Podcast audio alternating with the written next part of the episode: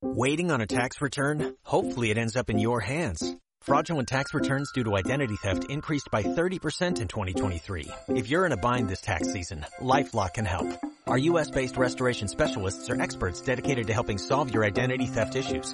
And all LifeLock plans are backed by the Million Dollar Protection Package. So we'll reimburse you up to the limits of your plan if you lose money due to identity theft. Help protect your information this tax season with LifeLock. Save up to 25% your first year at LifeLock.com slash aware.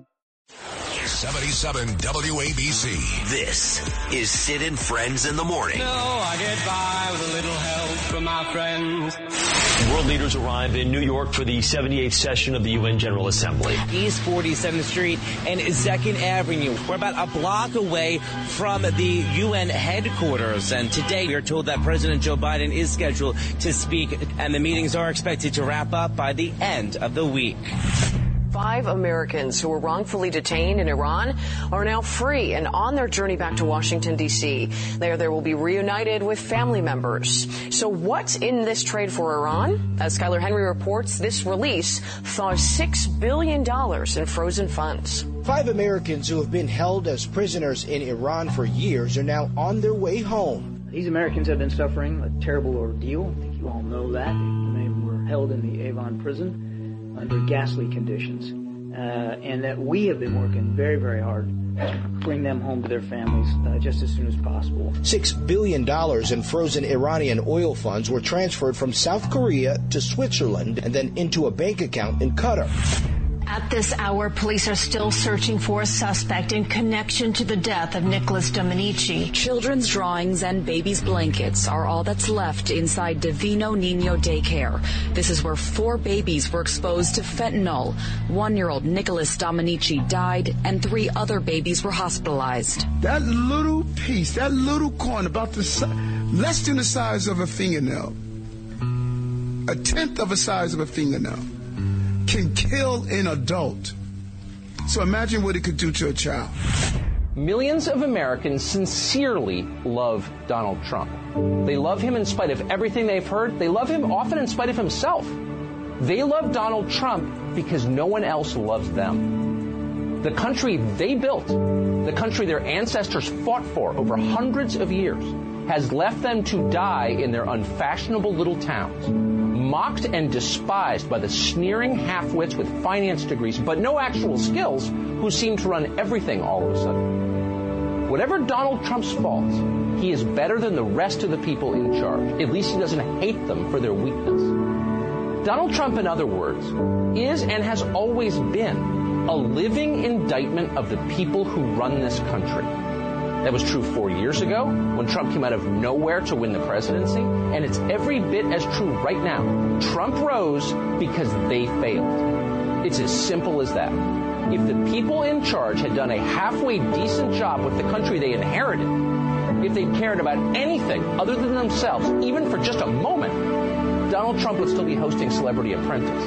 But they didn't. Instead, they were incompetent and narcissistic and cruel and relentlessly dishonest. They wrecked what they didn't build. They lied about it. They hurt anyone who told the truth about what they were doing. That's true. We watched. America is still a great country, the best in the world, but our ruling class is disgusting. A vote for Trump is a vote against them. That's what's going on in this country.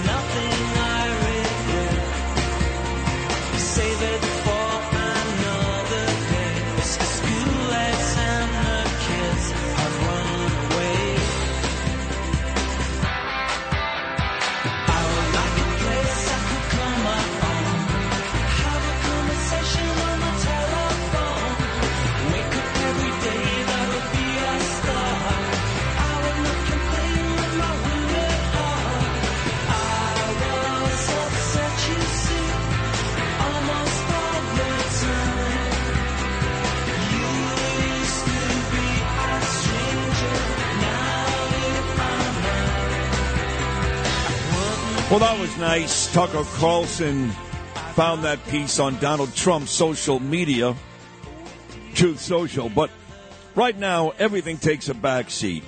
Joe Biden about to speak this morning about 11 o'clock at the UN Assembly. He's been in town for two days, had a nice dinner in the village two nights ago, did not go to the gathering yesterday, but he's going to speak today. That takes a back seat. This prisoner swap five Americans for five Iranians and six billion dollars that Iran will now be able to grab and, of course, put towards every terrorist group in the world in their efforts to destroy the West and destroy Israel. Nice job, Joe Biden. As the Democrats, whether it's Barack Obama with Bo Bergdahl or Biden with his deals, continue to make worse trades than the Mets before 1986. So you got that out there. That takes a back seat. Um, everything takes a back seat. Talking about the back seat, somewhere in Gene's cab is my cell phone. Now, I know my guy Gene, who drops me off half the week. It's Gene and it's Levi. I know Gene listens every morning. Uh, I put an APB to Gene about uh, 20 minutes ago during Noam's show, and I've heard nothing back. Gene dropped me off here about an hour ago, and for the better part of an hour, usually I'm, uh, you know, looking at websites on my phone, getting the sports news from last night, political news. Uh, very rarely do I get messages before six o'clock in the morning, if ever. But if I do, I'll answer those. Maybe Danielle. I have not had my phone now for over an hour, and I don't understand. It's dark out, and I've called the phone from Justin's phone and Lou's phone about a thousand times, and I know the thing lights up. So I don't understand how Gene is driving around the Upper West Side and doesn't see this light in the back seat continuing every couple of seconds. But for an hour now, we've been trying to contact Gene and we can't get him. So I know he listens every morning. Gene, if you're listening right now, 1 800 848 WABC, 1 800 848 9222. Call Lou, call Justin, call Noam. Tell us you've got the phone and make your way back towards the Upper East Side, excuse me, towards Midtown and drop the thing off. We're at Code Red right now. Code Red. Whoa, we are. I usually can't it. go 10 minutes without my cell phone. Now we're on about 60 minutes. This is uh, medication. Well, there's a lot of Level. important messages. Uh, you know, I, I was supposed to text Mike Lawler this morning, get him on the show. You know what's ironic is that Curtis Sliwa has been in Gene's cab like three or four times. Three or four times over the last couple of months, strictly by coincidence. So I thought maybe Curtis had Gene's number, but he doesn't. So I, I have Gene's number, but it's in my phone, which hopefully is still in the back seat, and some vagrant, some loser lowlife on the Upper West Side didn't jump in the cab and actually steal the phone. Either way, it looks like I'm making a visit to the T-Mobile store coming up at 10 o'clock this morning. But to go five hours without the phone, it, would be like Charlie Sheen not being able to do um, drugs, you know. Okay. Well. Robert Downey Jr., one of those guys. Yeah. What a disaster, no? as soon as, as soon as you walked in and you didn't have it. Well, I walked I- in and I, you, I saw you. I was here for about two minutes, and I went to show you a text that I received. Yes, I go, wait till you see this.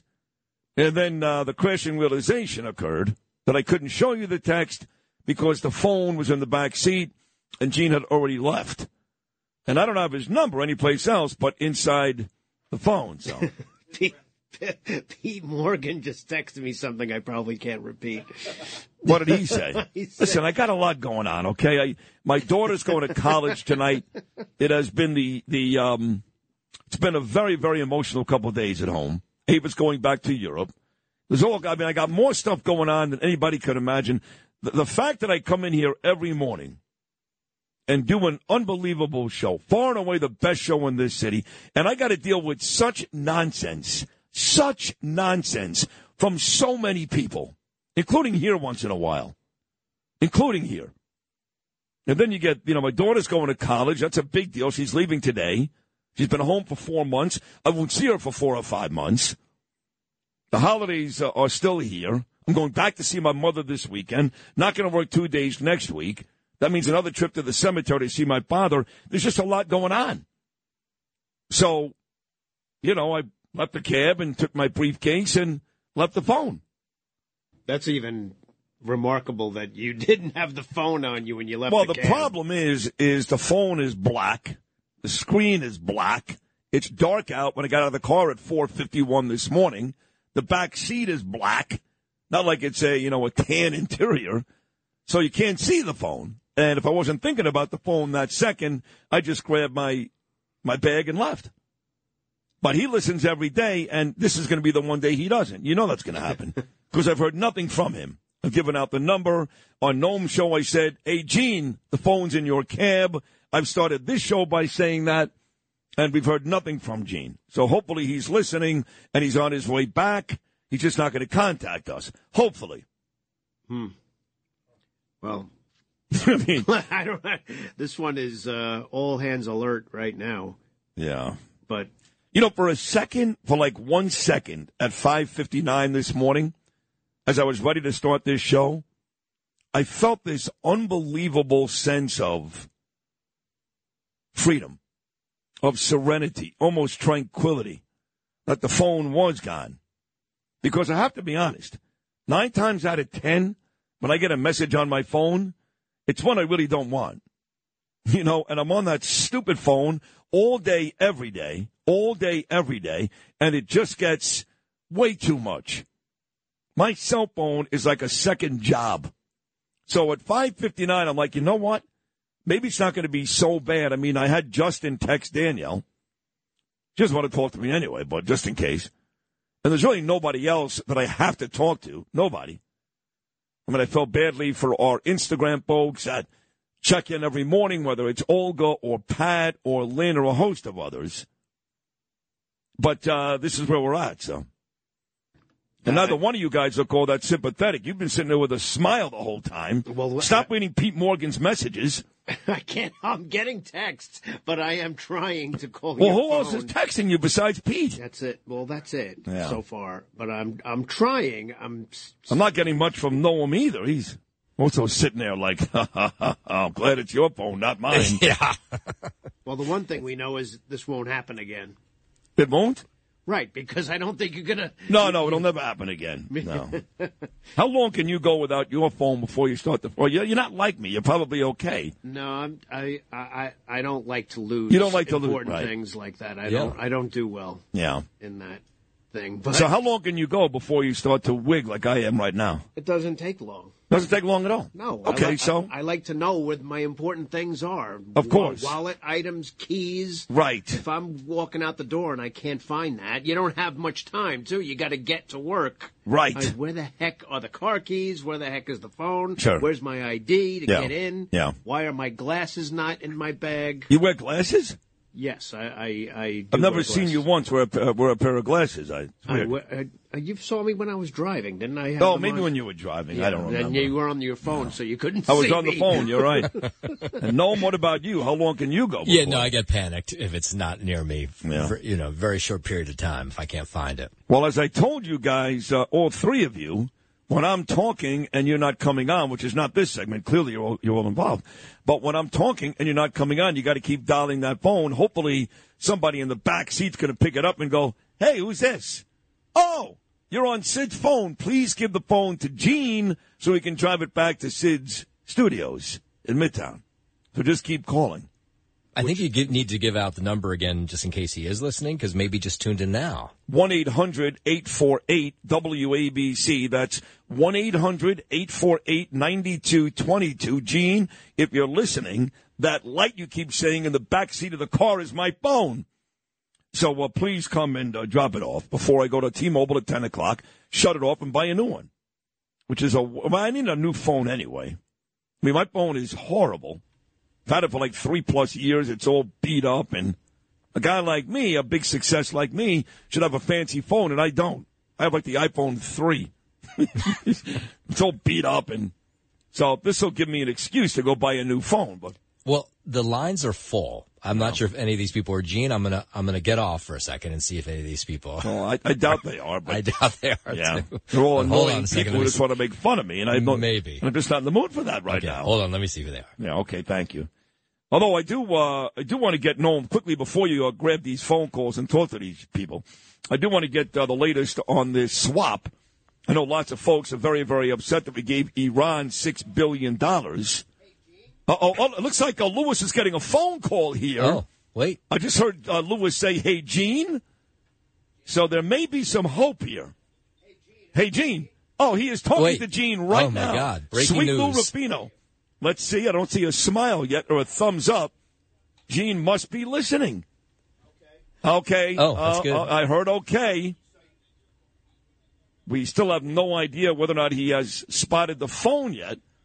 He may be driving. He's got to pull over. But there is a conversation going on right now between Lewis and Gene. Uh, I heard him say he's coming. Oh yeah, that's Gene. All right. He's Oh, talking no, to Gene. this, this sounds like we've got some hope here. Okay. yeah. He's going to call Lou when he gets to the, uh, our station. That's what I heard. Is that what you heard? Yeah. You able to make that out? I huh? was. Hey, Lou, can you ask Gene if he's heard all this by listening to the show right now? Lou, can you just ask Gene if he uh, if he's actually listening right now, and this is how he's been able to. Well, he found out what's going on. Let's go to Justin Ellick, a reporter on the streets. Justin, um, that is Gene, right? Yeah, everything's fine, but he can't listen to you and listen to Gene at the same time. So. Right. So did Gene hear all this on the show? And Yeah, I'm assuming so. yeah, this is a very long conversation between Lou and Gene. Well, Gene's a very handsome man. He's so- writing down a whole bunch of stuff. Yeah, and- what is going on over there? Yeah, They're- I- what are you guys having dinner tonight? No, they're, Just they're, get the damn phone. they're actually FaceTiming. drive by. You know, they drive me off every morning. Drop the damn phone off. They're working on it. I see. Do you want to get the phone, or do you want to, you know? Well, I'm just I'm I'm shocked by the amount of uh, They're uh, still going. uh, st- the call time. here. We're, we're trying to map it all out. yeah. All right, uh, let, we're us getting- get, we're uh, getting a backup still number. talking. Yeah. All right. Okay. Yeah, okay. Okay. Let me hold it up to my say, ear. Now he's looking at the phone. Now they're like FaceTiming each other. Oh my What? God. What is going on I here? don't. Oh, no, they've been Now face- they're they've been- laughing. yeah. Oh, I see Gene's face. I actually see Gene's face. They've been FaceTiming this whole time. They are literally FaceTiming right now. This is like so- why? What, Gene needs to get in the car and drive He here. is driving. No, he's not. I think- I think he's standing outside. Well, the best was me picking up all the phone lines, asking who was Gene, who was Gene, who was Gene, and then everybody being like, "Sid Demoron, Sid Demoron, Sid Demoron." yeah. So that was really great. Well, But, I, can, right. I can promise you this: it's a long day of radio here at WABC. That'll be the best 20 minutes of radio you get all day. I can promise you that. Lewis, how'd that uh, phone call go? Give us the latest. Oh, it was great. I was listening to four people at once. It has not gone smooth. Well, what happened? He's, exactly? he's somebody in the back holding your phone. He's FaceTiming me. Justin comes in. Like, is that it? Yes, that's him. You're talking to me. Hey, Lou, can you tell Gene this? And Gene is like, I think I've got it. Like, now I'm going to drive on the West Side Highway. I'm going to make a U-turn. I'm going to. Okay, okay, I got your number. He gave me the number six times. Six times. I think I've got it. But he's got the phone. He's coming back. So and he has the phone. When's he going to be here? All right. I- When's he going to be here? I- I- exactly. I, really don't know. You want to FaceTime no, no, and it's, it's all good. Thank you. Because now we we have to deal with him while he doesn't No, have no, a now phone, I'm which is a good. No, now, now I'm fine. Now I'm now fine. fine. It's all good. He's- Nicely done, Lou it. and Justin and Noam. You guys are problem solvers. if the mayor, if, if the mayor Eric Adams had half of your problem solving ability, we'd have no issues with the illegals. Oh my God! And imagine if it was him trying to find your phone. You see, it would be in the East River. Oh, are you kidding? Well, I we need help finding Sid's phone right now, and I am I have taken on as much responsibility as I can. Now it's up to you to find Sid's phone. That's the way we go. You're right. I'm sorry, Noam, too. We cut you off. Just give us. Uh, did you wrap up the Iranian, Iranian, I should say, six billion dollar prisoner swap? Is that over? Essentially, it's over. The money's going to be released. Those guys are going to be on their way back home to Washington D.C. One of the families local from White Plains. The kid graduated from White Plains High School. He was in uh, Iran the longest, behind bars for eight years for allegedly spying. Uh, he's coming home as well. So for those prisoners, of course, a huge day for their families, gigantic. But Republicans say that we gave away too much for these prisoners to come back home. I mean, don't we always say we don't negotiate with terrorists? You remember when, uh, for example, in uh, Iraq, they had um, my friend Steven Sotloff, and eventually Jihadi John cut his head off. You know, his mother, Shirley, I talk to almost every day. She's down in Miami. Steven was a big Miami Heat fan and terrific young Jewish kid. And uh, they took him, they took him, they, they you know, the Iraqis and uh, Shirley Sotloff spoke to Obama and his administration a thousand times, and they wanted ransom money. And her and her husband said, We'll give it to him. We want our Stephen back. And Obama said, No, we will not negotiate with terrorists. We'll figure it out.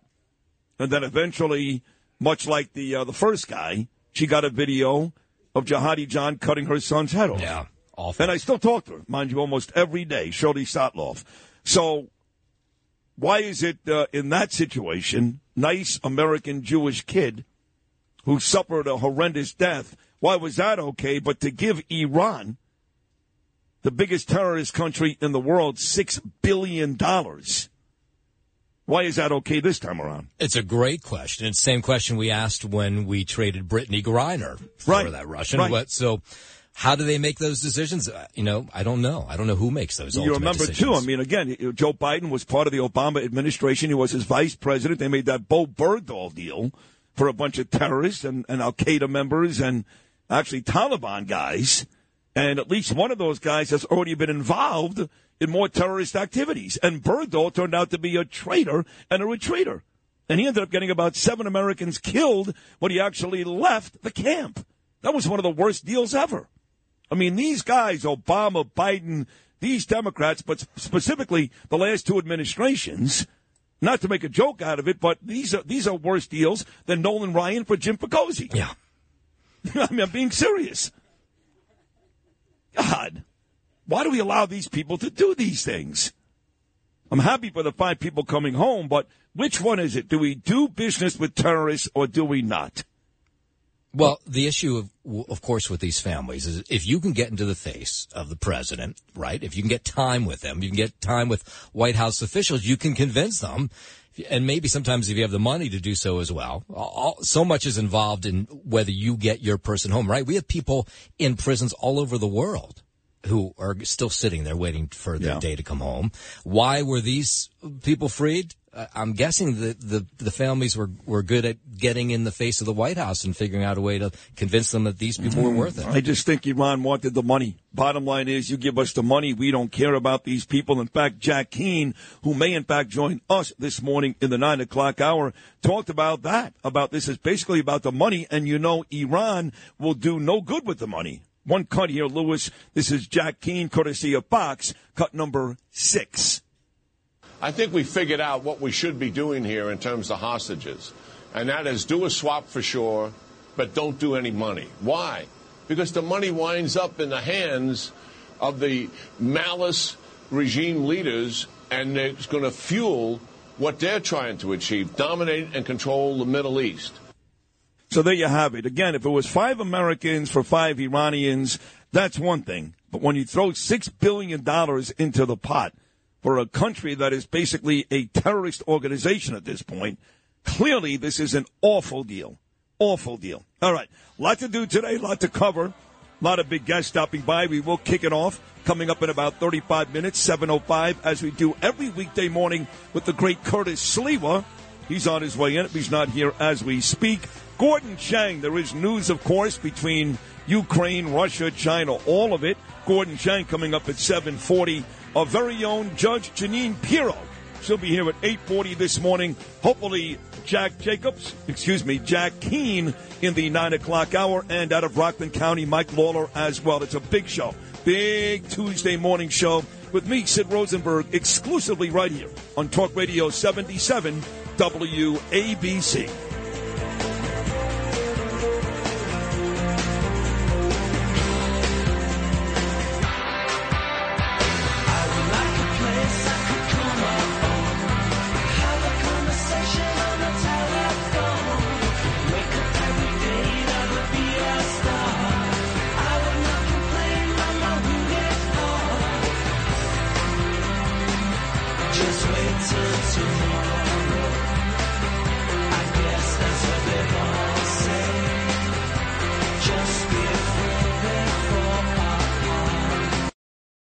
You've had an accident, trust Gabo Law. Personal injury and medical malpractice attorneys with decades of experience who will provide the attention you deserve and deliver the best possible results in the shortest amount of time. Gabo Law has recovered millions for their clients and will be able to help you. But don't take our word for it. Read all of their five-star reviews from former clients on Google, Avvo, and Facebook. Call Gabo Law today at 800-560-0214 for a free consultation or email at info at gabolaw.com. Gabo Law, where winning is no accident. The digital dollar could give the feds control of your money. Get the digital dollar report. Call 1-800-862-6970 and also receive a $1,000 credit from Priority Gold to protect your money. Or just go to digitaldollarreport.com. Please note the information provided does not constitute financial or investment advice. Talk Radio 77 WABC. This is Sid and Friends in the Morning. 77 WABC.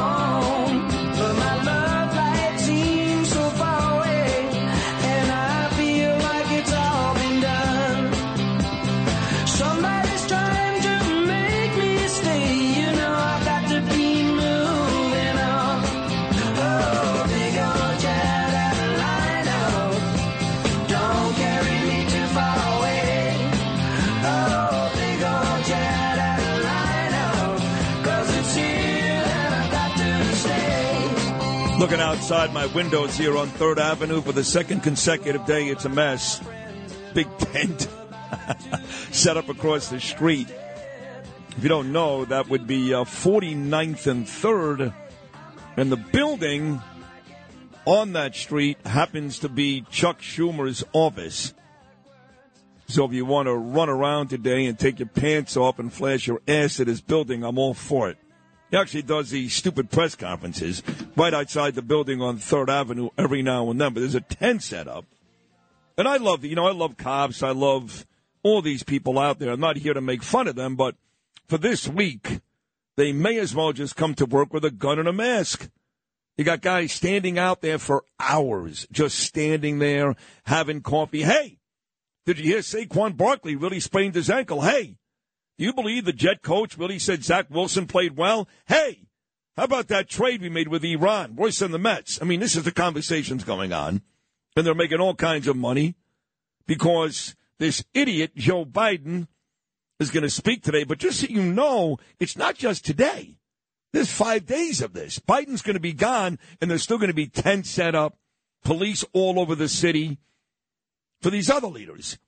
For example, I think Biden today is going to have sideline meetings with my friend Bibi Netanyahu and the president of Brazil. In fact, uh, let's go to Noam Laden once again. Noam, give us a rundown of what Biden's day looks like and what they expect him to talk about uh, his 11 a.m. speech at the UN Assembly. Well, what's interesting about this uh, UN General Assembly is you have uh, four of the five countries that hold permanent seats on the UN Security Council. They're not going to be there. So the France, uh, France, United Kingdom, China, Russia, all going to be absent today. Isn't that unbelievable? Especially China and Russia. I mean, every world leader you would think would bring up Ukraine, Russia. I know for a fact Joe Biden is going to talk about Ukraine, Russia. That's a fact.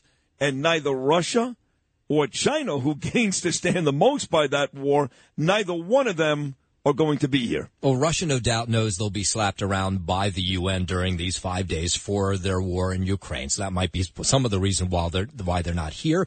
But it was what it does do, Sid, is it gives the president a chance to reach out to some of these smaller countries that have alignments with China and Russia, and he will do that over the coming uh, day or so while he's here. This morning, he's going to give the grand speech every president's uh, able to do at the UN General Assembly. That's at I think uh, ten thirty this morning. He'll talk about the war in Ukraine, about um, uh, food, not enough food around the world. You know, some of the basic topics they cover when they do these UN speeches.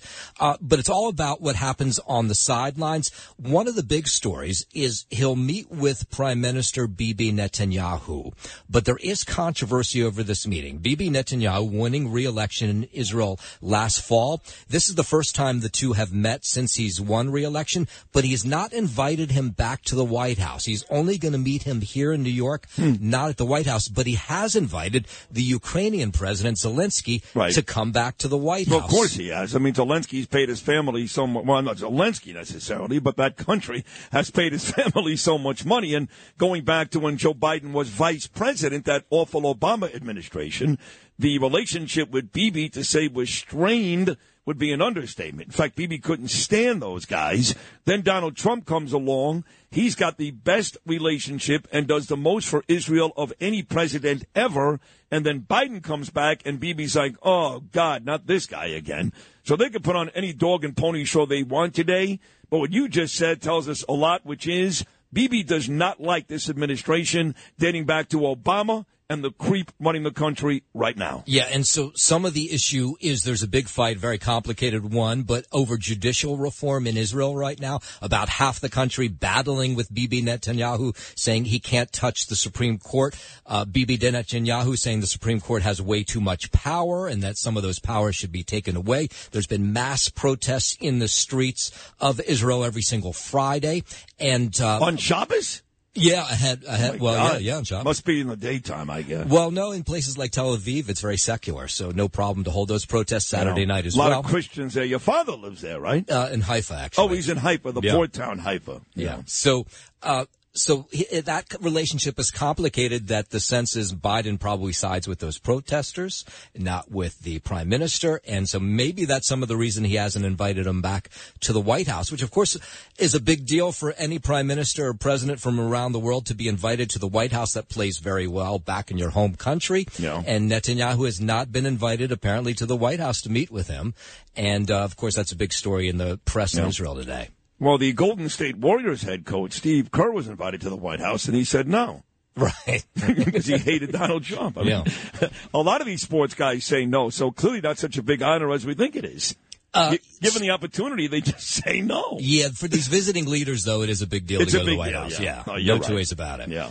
All right, well, that's a great job, Noam. We'll go back to all morning long, all these big stories, and that's why Noam Laden gets huge ratings, five to six every morning, because A, he's very smart, B, he's very entertaining, and C, he's on top of all the news. Thank you, Noam. Joe Nolan has traffic coming up next, but right now it's time for the 77 WABC minicast clip of the day. Get the whole story in under 10 New York minutes. Download and subscribe wherever you get your podcasts, and get the max out of Mini. Today's minicast is from Katz and Cosby. Here's John Catsimatidis and Rita Cosby talking with this psycho, Ambassador John Bolton. What is your reaction to this Iran deal? Well, first, uh, let me give my condolences to the people of the city of New York for this week that uh, has already begun to unfold when Thank you you. can't drive on your own streets and, and uh, foreign potentates ta take over the uh, entire city. This deal with Iran is a disgrace. And uh, obviously, everybody is glad these people who have been released, the American citizens, they were unjustly detained by Iran. There's still plenty of others who are unjustly detained by Iran and other countries around the world. But, you know, the responsibility of a president is to keep all Americans safe. This is Sid on Sports. sponsored by Peerless Boilers on 77 WABC. Justin Ellick here with your bottom of the hour sports update, sponsored by Pete Morgan and Peerless Boilers. Go to peerlessboilers.com, paviliontankless.com. Find a dealer near you. They're the world's best built boilers. Week two of the NFL season wrapping up last night with a doubleheader of Monday Night Football. First off, we had the New Orleans Saints marching into Carolina to beat the Panthers by a score of 20 to 17 before the Cleveland Browns lost 26 to 22 in Pittsburgh to the Steelers. But the big loss here, running back Nick Chubb uh, out with a significant knee injury is what they're calling it. But uh, to be blunt here, his knee it, it pretty much just split in half. The four-time Pro Bowler's sixth NFL season ended two plays into the second quarter after his knee bent awkwardly, to say the least. When he was hit low by Steelers safety Minkah Fitzpatrick, he went to the hospital as a precaution before returning to Cleveland. Head coach Kevin Stefanski has already confirmed Chubb will miss the rest of the season. Prayers up for running back Nick Chubb. Looking ahead to early lines for this weekend's local matchups in the NFL. Remember, the Giants are on a short week, so they're right back in action on Thursday night in San Francisco against the 49ers. The G-men are currently 10.5 point underdogs there. As for the Jets, right now they're 2.5 point dogs Sunday afternoon at home against the New England Patriots. On the diamond, the Yankees off last night, and the Mets, they squeaked out a 2-1 victory on the road in Miami against the Marlins. Jeff McNeil with a big tie-breaking homer leading off the ninth inning to secure the win for the Orange and Blue in that series opener. They'll get after it in game two with Miami tonight, 6.40 p.m. First pitch, Joey Lucchesi set to take the hill. As for the Yankees, they'll open a series at home with the Blue Jays tonight, tapping Clarke Schmidt with the start in tonight's 7.05 p.m. first pitch series opener. Sports sponsored by Pete Morgan and Peerless Boilers. Go to peerlessboilers.com, paviliontankless.com to find a dealer near you. They're the world's best built boilers. And I'm Justin Ellick on 77 WABC. Talk Radio 77 WABC. This is Sid and Friends in the morning. For my friends. 77 WABC.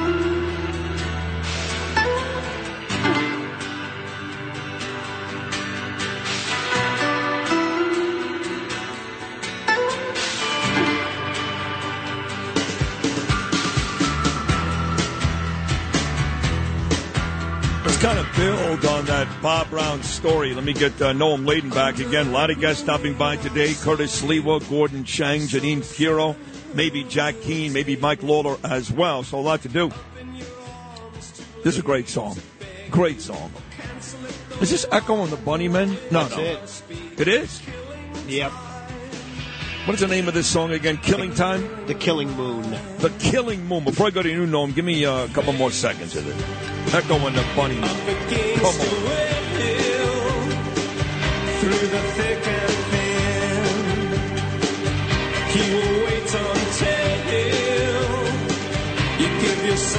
My man Gene is still not here yet. I'm not sure where the hell he went. What, he go to Connecticut? My God. Hey, Gene. Sometime today, brother, please. it's 651. I mean, he's on an IV right now, Gene. Let's go.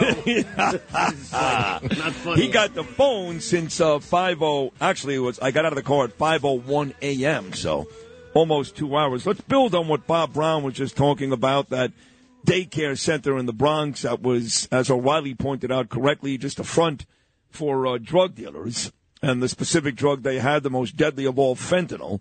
One child dead, just one year, and uh, three other kids in the hospital. I believe there have been a couple of arrests. Noam, what's the latest with that? The owner of Divino Nino Daycare, which is in Kingsbridge, the woman who owned it, she is arrested. Her brother-in-law has been arrested, but her husband, he fled the scene when cops and paramedics arrived at the daycare center on Friday to try and save that one-year-old and the three other kids. And in fact, there's video of him running from the scene. They don't know where he is.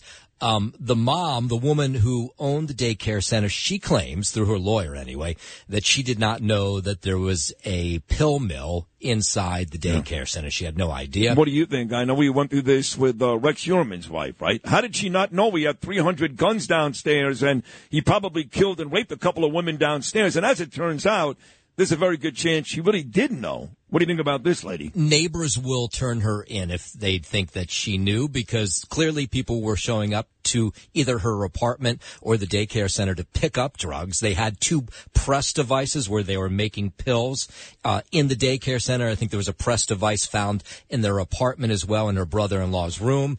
So is it possible she didn't know? Of course it is. It was a small daycare, about eight or ten kids. Uh, it was on Friday, Sid, where the kids uh, had a snack and put their mats out to go to sleep as they do in daycare centers all over the world. And then when it went time to wake them up, she wasn't able to wake up that one year old. Three others had a hard time waking up. That's when she panicked, raced out of the daycare center, called for help, called 911. They all raced in. It was too late for this one year old. Uh, he'd actually died at the scene. The three others, thank God, they're going to be okay. But did she know? We, we don't know yet. This is the byproduct of the open border. We've been over this a million, a million times. A million. And that's why when the mayor, Eric Adams, is completely okay with these illegals, unvetted illegals, coming to town by the thousands for months, now, of course, he's angry, he's upset, he's frustrated, I can't handle it. But I have to do this every day. Not because I dislike Eric, because I don't. Actually, down deep, I kind of like him. But he is a horrendous mayor, and he's full of shizzle. He's lied about this thing, uh, just like Governor Hochul, and just like, well, the president doesn't even lie. He just doesn't care. He doesn't even care. But when the border is open and these people come running in, it ain't about how much room, Eric, is left at the hotel. It ain't about what's the next place to put them. It's about the possibility, if not probability, that drugs like this come into our country and kill our children.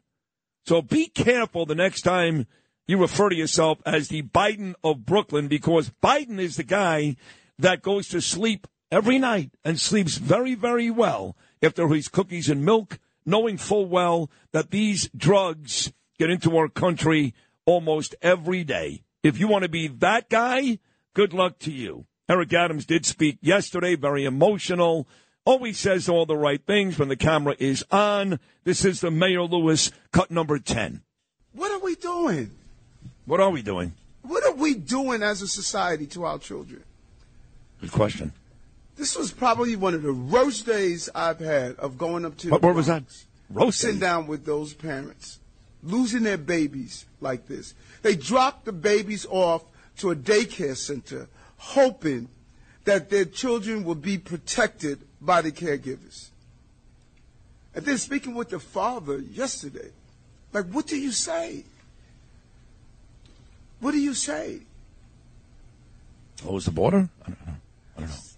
This is just total madness No, you did. You're telling us. that we lost a child Right. to this dangerous substance. We've lost a lot more than one child, Eric. Wake the F up. A lot more.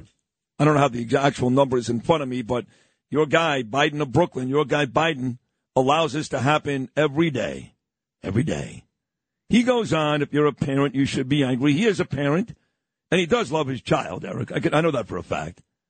So this is uh, the mayor, cut number 11.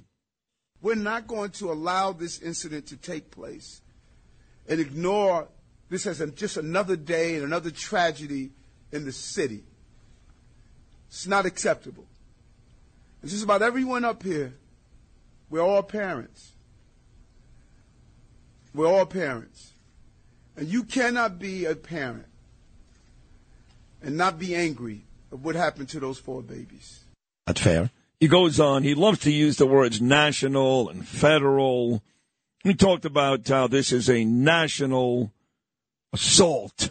Mayor Eric Adams on what really is a horrible tragedy. Cut number 12.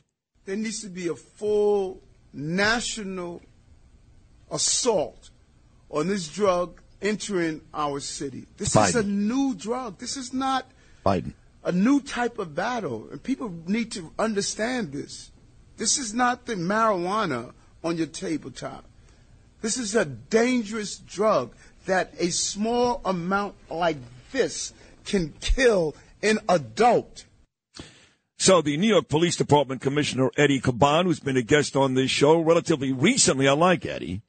He spoke about this too. He talked about the arrest and he talked about how tough the NYPD is going to be when it comes to this. It's good to hear. This is uh, Commish Caban Lewis, cut number 17. along with our partners, the Bronx DA's office, the Southern District, the New York Division of the DEA, and others, we are one step closer to getting justice for the baby so tragically and senselessly killed on Friday in the 5-2 precinct. And as we know, three other babies were hurt in the same incident. And now, two arrests have been made, charges will be filed, and people will be held accountable. One more from the New York Police Department Commissioner Eddie Caban. Let this be a warning. If you're out there right now dealing this type of stuff, we are coming after you. And when we get you, oh, you're going to pay. This is Eddie Caban, cut number 18. The dangers of fentanyl cannot be overstated. This poison is extremely deadly, and if you traffic in it, you will be prosecuted to the fullest extent of the law. By the way, thank you, Eddie. What a scene outside right now, once again, overlooking the windows here on 3rd Avenue on about 49th and 3rd. Police cars lining up, motorcycle cops lining up. The president set to speak in about three and a half hours. You may remember last year, maybe it was two years ago, Joe Biden came right by this window. Bernard, my late great partner, actually saw him. He had the window down, which you never do in New York City. But they are lining up here on 3rd Avenue. Joe Biden set to speak coming up in about three and a half hours. That wraps up a great hour number one. Good news is three more hours to come, including four or five great guests. Keep it right here, folks. Sid Rosenberg on a Tuesday on 77 WABC.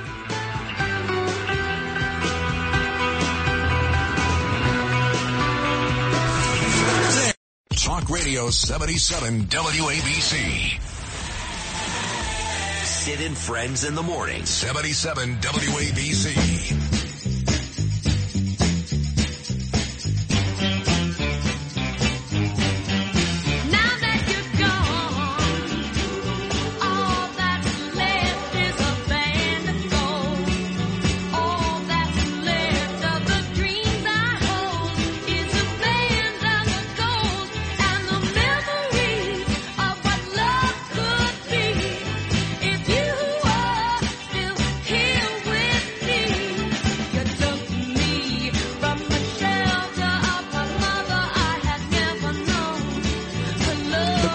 Freda Payne Band of Gold for uh, Curtis as we start hour number two on this Tuesday morning. If you have not been listening, if you've been trying to text me for some reason this morning and I'm not getting back to you, it's because I left my phone in Gene. Gene is uh, one of my drivers. I've got two, Gene and Levi. Gene, I left my phone in Gene's back seat of his cab over two hours ago, and it took me about an hour to finally get to Gene.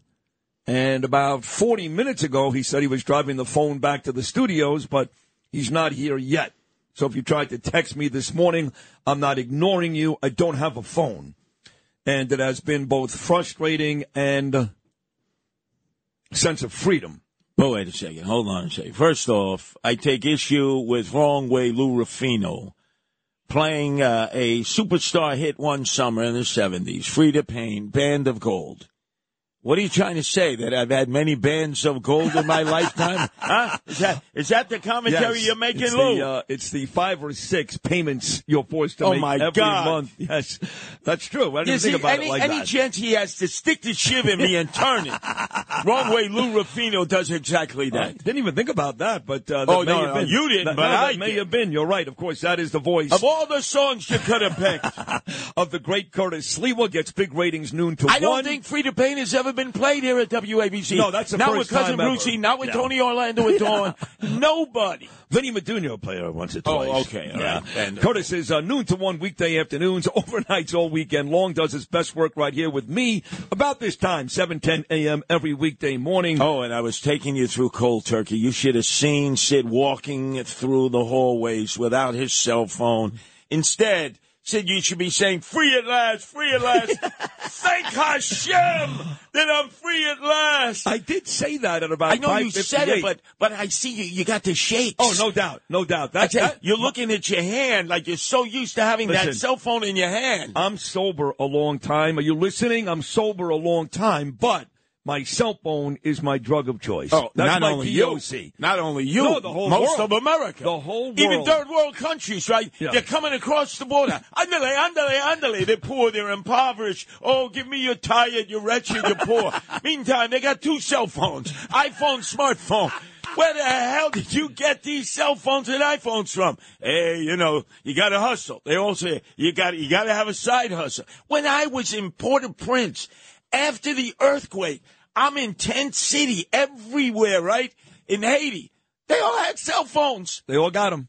I know. I see homeless people now on the street, literally living in their own feces and pee-pee, but somehow they've got a phone. Oh yeah, well they got the charging stations, courtesy of Comrade Bill De Blasio, the part-time mayor, that dope from Park Slope, who single-handedly destroyed the city that we love.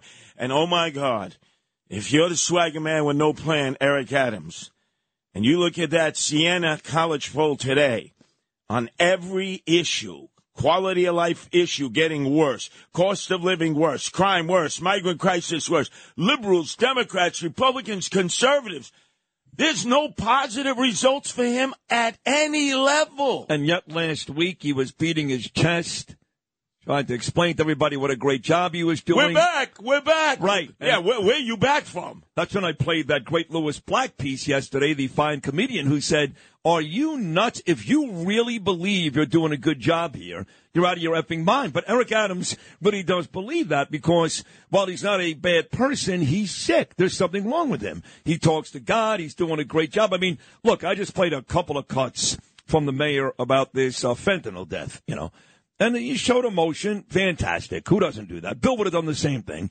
But the truth is, what is he doing about No, no it? plan. Absolutely no plan. Again, blame the federal government without naming and shaming Joe Biden for keeping the borders open.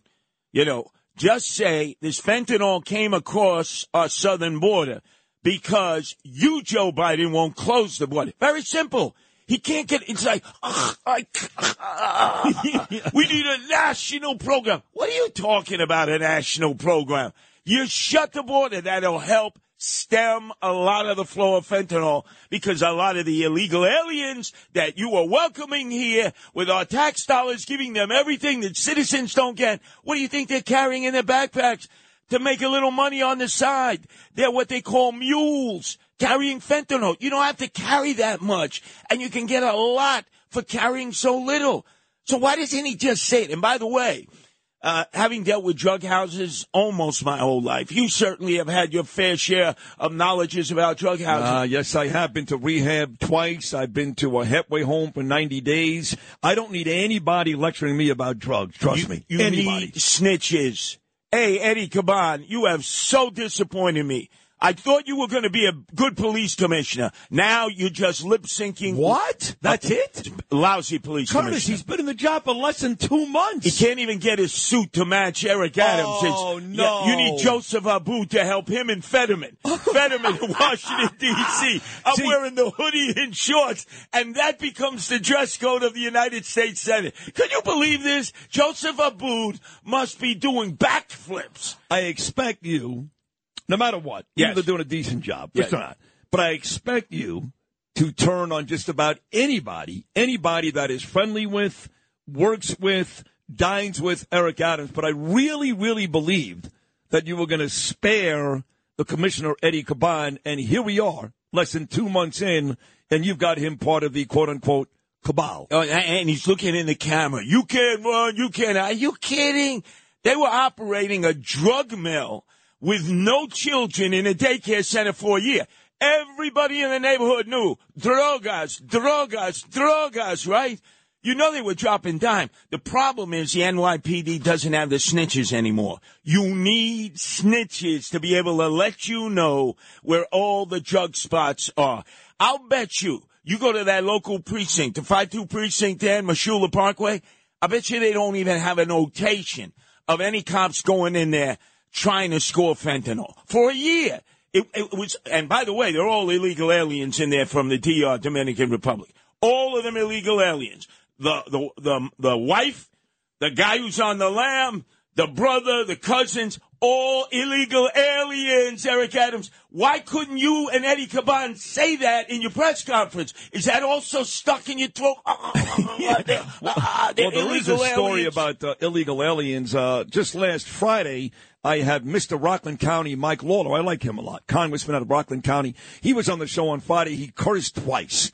That's how upset he is over so many situations in this country.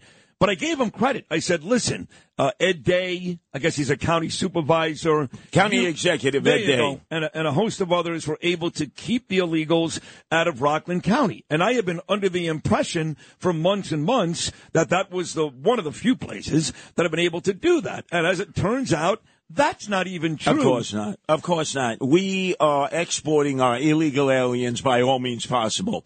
They stuck 31 illegal aliens from Ecuador and Guatemala into one house owned by a family, absentee landlords. That's where they usually do it named Capel. Uh, and I must tell you that Eric Adams has had it in for Ed Day ever since he went mano mano with him.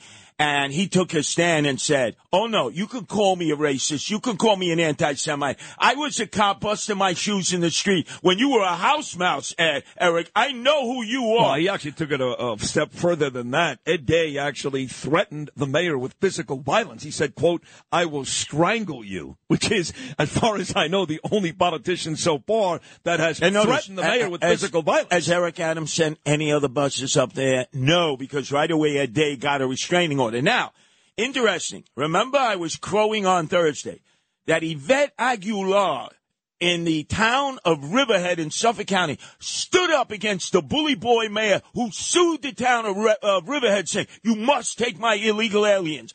Everybody abandoned her out in Suffolk, one of the most corrupt counties in New York State, according to everyone's conclusion, except for Yvette Aguiar. She goes, I'm the town supervisor. Guess what, Eric? I'm not running again. This is my last time around, and I will die on this sword. Go ahead. Give me your best shot. And you know who folded like a cheap camera? Eric Adams went into court through Corporation Counsel and said, well, you know, all that information that Curtis Sliwa gave you without mentioning my name is true. So we are rescinding our lawsuit. Then yesterday they did it in 17 other counties around the state where Eric Adams is trying to force our illegal aliens that he invited in on them. And now there are only four counties left. Dutchess, Orange, Onondaga up near Syracuse, and Rockland. And guess what, City Hall that listens to your show religiously and me on the Rip and Read? You're gonna lose those cases too, because we support everyone in the rest of New York State who is saying no. No to the illegal aliens. Why should we make our problem that we created by Eric Adams inviting them in everybody else's problem? So I stand with Rockland County. I stand with all the other counties, the 31 counties, and saying no to Eric Adams, no to exporting our problem.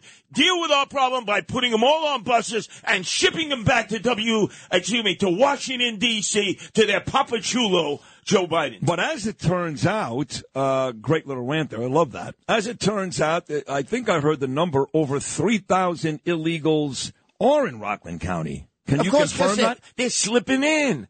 And by the way, well, who's sending them there? How are they getting there? Mike Lawler was on this morning, Come on, the yelling city. and screaming. Look, He's furious. This is not the first time. Rudy used to ship out the homeless. Bloomberg shipped out the homeless. Ed Koch, when he was mayor, uh, his Department of Homeless Services would go up to people and say, we're going to send you to the Lincoln Motel over in Newark, and we're going to give you a nice petty cash.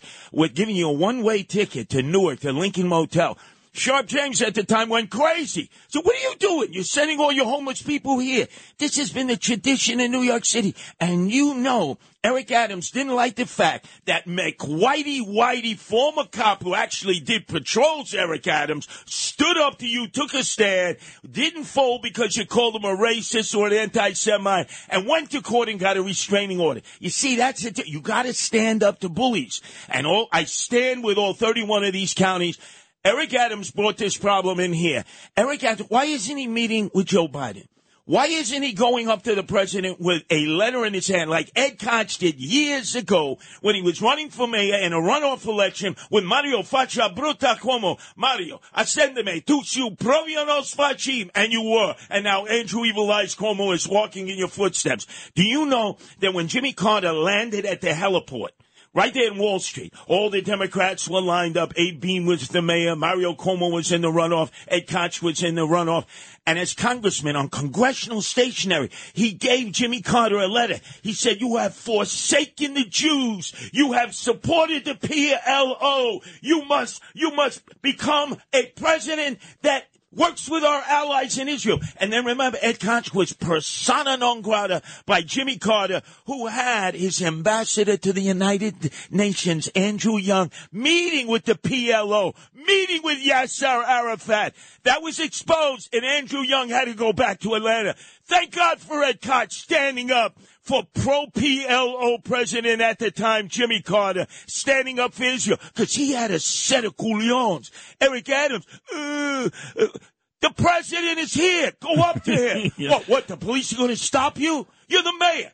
You just, I have, I have a little, uh, not, a little not just note the mayor. He's actually dubbed himself the Biden of Brooklyn. You would think Exactly. Biden would be very, very flattered. Yeah, but why doesn't he do that? Give him an well, envelope. Biden, Biden's kind of busy. You know, he goes Oh, to yeah. bed at four o'clock in the afternoon. Yeah, he's, he's got to meet with Bibi Netanyahu, the Boo president Bird of special. Brazil. He's got to Right. get that grilled trout, you know, with a little Yeah. potato and a little asparagus right on the now, side. His, uh, his wife, that animal, Dr. Jill, is serving him oatmeal with a fork. so he's a little busy. But no, but you're right. He should meet with them, and that should be the uh, the next step. I notice. I notice you're not shaking anymore. No, All of a sudden, oh, oh, look at look at you! You are so you're like a pig in the trough, like the Hazarai in the trough. Oh my God! You should see him. He's all for toots. Before that, oh. there was such surus running through his veins and arteries. He Yeah. couldn't focus on anything. Oh no, I'm better off without a phone. Free at last. Thank God. Meantime, you couldn't wait. I couldn't wait. Couldn't wait. Come I mean, on, I feel man! so this, much better This right was now. your opportunity. That's like an appendage to I you. I know, I know, but it's not gonna. It's not gonna change. I can't lie. Come on, there come is on, no Sid. phone rehab. I, I can't do what I did twice before and go away for thirty days or go to a halfway house for three months. They don't have that for phones. They should. They should. They We could send you to Burning Man too, right? In the middle of some desert, right? In the Negev in Israel, where they say it's a Yeah. chocolate factory. Yet we know they have 80 nuclear bombs there on the way there a lot. I remember being in the bus. What is that over there in the dis- That's a chocolate factory. Looks to me like uh, you could have nuclear weapons there. Mind your own business, American. And next stop, Eilat on the Red Sea. Aqaba there in Egypt. Oh man, the women of Eilat, the EDM electronic dance moves, Oh. music right there in the Red Sea, and you can see Saudi Arabia in the distance. Oh, you sound like Sarah Palin. I can see Saudi Arabia from my Oh backyard. no, no, actually, it's uh, Kathy Crime Wave Hochul who says I can see Ontario from my kitchen window in Erie County, which she can. And by the way, Erie County wants no more of our illegal aliens. They were welcoming them. The county executive, a Democrat, said, "Eric, give us all that we can handle." And then all of a sudden, back to back, belly to belly, two rapes in two Super Eight motels in Cheektowaga, not Tonawanda, and the SUNY University in Buffalo, which housed 44 so pack your bags and get the hell out of here. And they said, Eric Adams, you sent people up here that were not vetted, that are criminals. We don't know who, who, who you're sending. And now all of a sudden that no big contract with DocGo, 432 million with a company that never did this business, whose CEO was named Anthony Al Capone. I kid you not. He had to resign in disgrace on Friday because he was the George Santos of nonprofit organizations. Everything about this guy's resume and background was a lie. Wow. Four hundred and thirty-two million dollars in a no bid contract.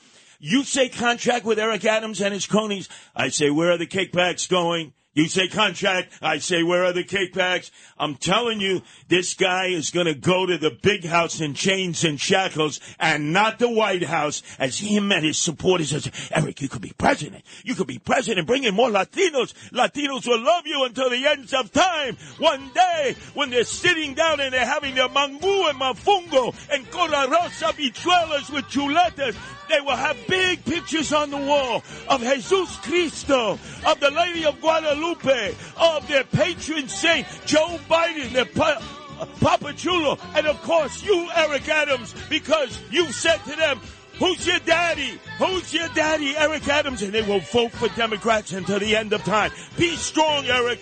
Don't fold. You'll have the black vote. You'll have the Latino vote. You'll be on your way to the White House. Eric Adams, let me give you a dose of sanity. At the rate you're going, you'll be on the way to the, the big house following in the steps of the Meyer Lansky, the Hyman Roth, the former Speaker of the Assembly, Sheldon Silver. Start getting those bracelets on his hands ready because it's not Tiffany, the handcuffs. It is good old fashioned correctional department of the federal government. We'll see you at Camp Fed at the rate you're going.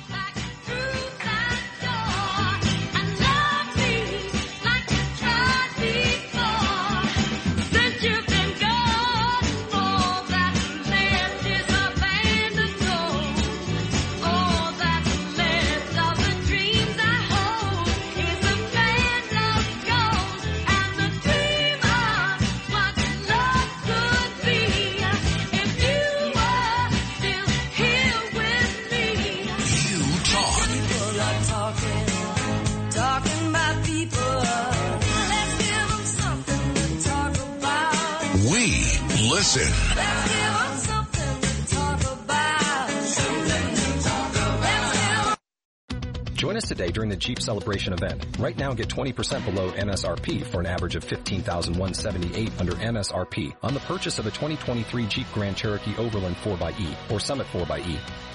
Not compatible with lease offers or with any other consumer incentive offers. 15,178 average based on 20% below average MSRP from all 2023 Grand Cherokee Overland 4xE and Summit 4xE models in dealer stock. Residency restrictions apply. Take retail delivery from dealer stock by 4-1. Jeep is a registered trademark. Hi, it's Lou Dobbs for Priority Gold, America's precious metals dealer. These are volatile times with high inflation, soaring debt, wars on multiple continents, and rising financial stress. Central banks are buying gold to diversify their reserves, so are many Americans. Call Priority Gold and find out how precious metals can help you diversify your portfolio. They're highly rated and happy to help. Call 1-866-303-6357 or get a free gold guide at PriorityGoldGuide.com. That's PriorityGoldGuide.com. This is Sid and Friends in the morning. 77 WABC.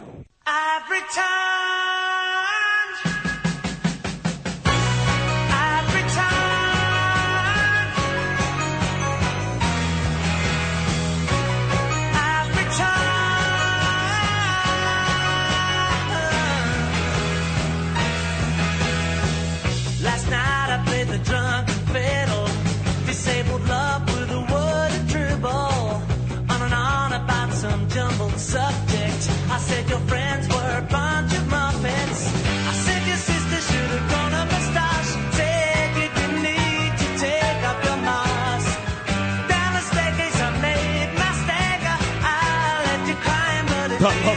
Chang. Gordon's one of those guys, if he's booked for a certain time, he's here 10 minutes earlier. I love that. You gotta love that. We will get to Gordon coming up at 740, the latest on Ukraine, Russia. Joe Biden's going to speak an awful lot about that at the UN Assembly this morning. He's uh, set to speak in about three hours, coming up at 10:30 this morning. That'll be one of the uh, four or five topics that the president gets to. But it was interesting talking to Bill O'Reilly, who uh, was kind enough to. Uh, well, he'll be on twice this week. He did Monday at 8:40. He's always on Thursday at 8:40 but he was kind enough to stop by yesterday as well. And it's always a big deal because we get huge ratings when Bill is on. And he said, look, the fact is China is watching this very, very closely. Watching it very, very closely, this Ukraine Russia war. He seems to think it's more about China than the two countries actually involved. And we'll see if Gordon Chang agrees or disagrees with that. So Gordon uh, is in fact coming up next. Talk Radio 77 WABC. This is Sid and Friends in the morning. Entertaining and informative. Oh, you're my best friend. 77 WABC.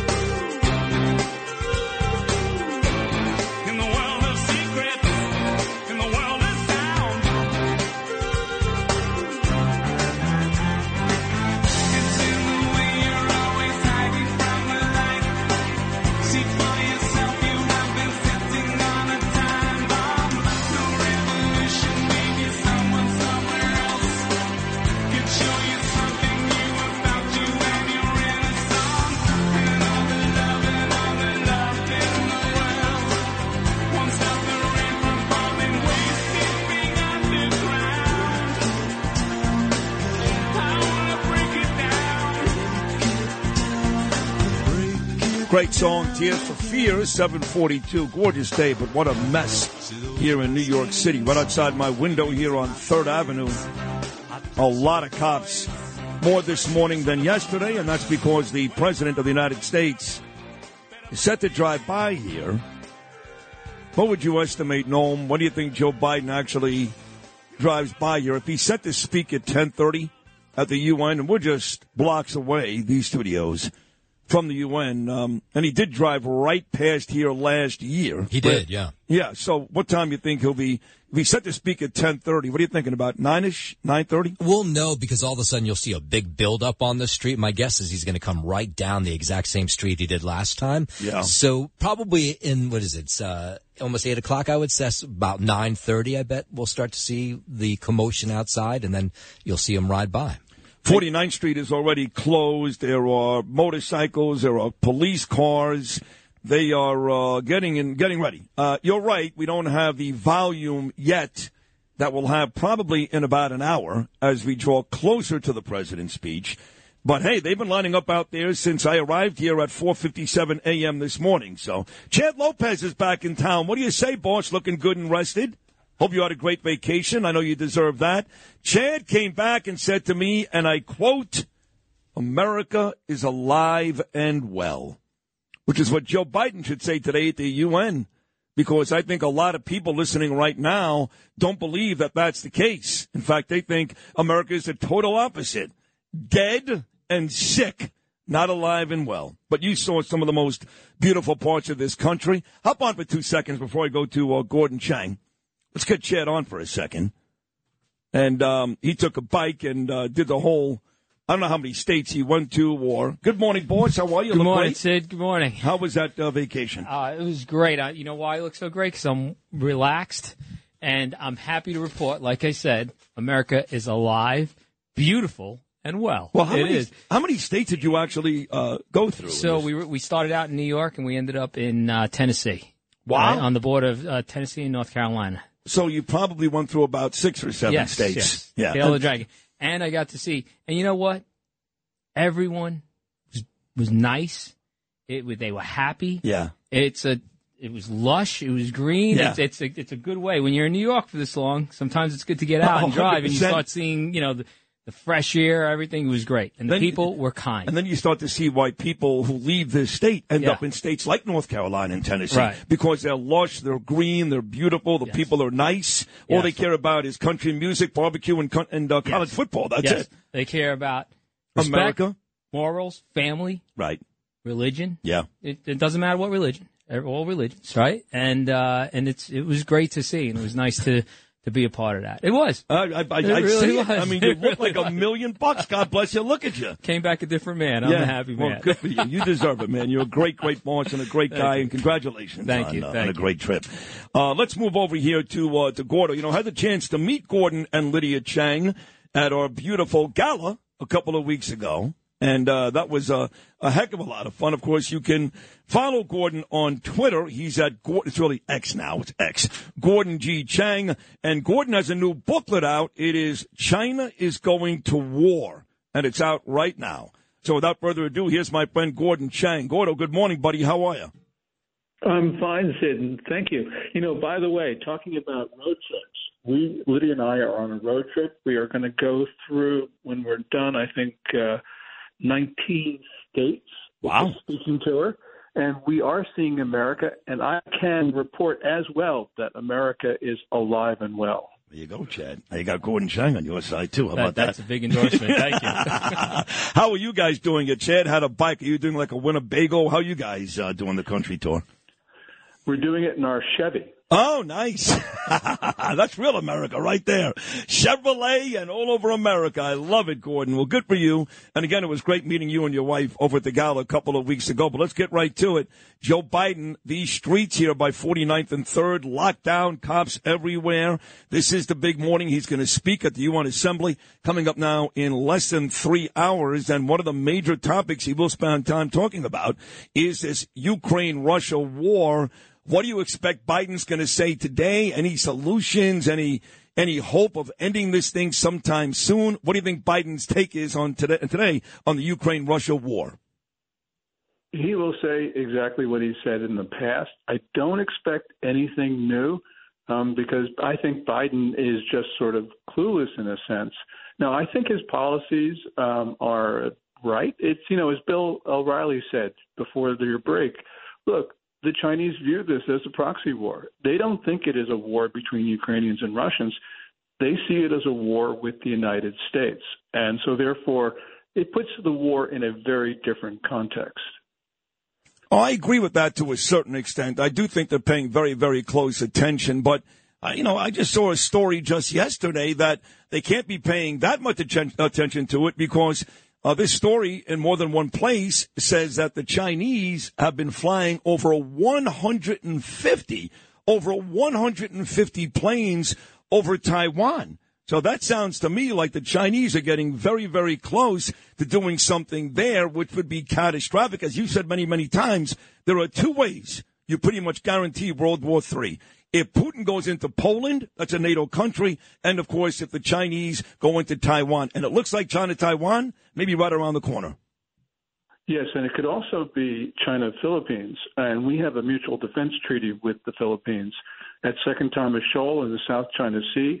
For the last uh, about four or five weeks, China's been engaged in intensified activities to prevent the Filipinos from reinforcing um, Second Thomas Shoal. And it has gotten very, very belligerent recently. So it's Taiwan, could be the Philippines, and could be other places as well. Um, but China is taking its cue from seeing the way the United States and Europe deals with Ukraine. And if we're successful there, I think China will be impeded from any invasion plans in East Asia. But if we fail, then I believe Xi Jinping will see a green light.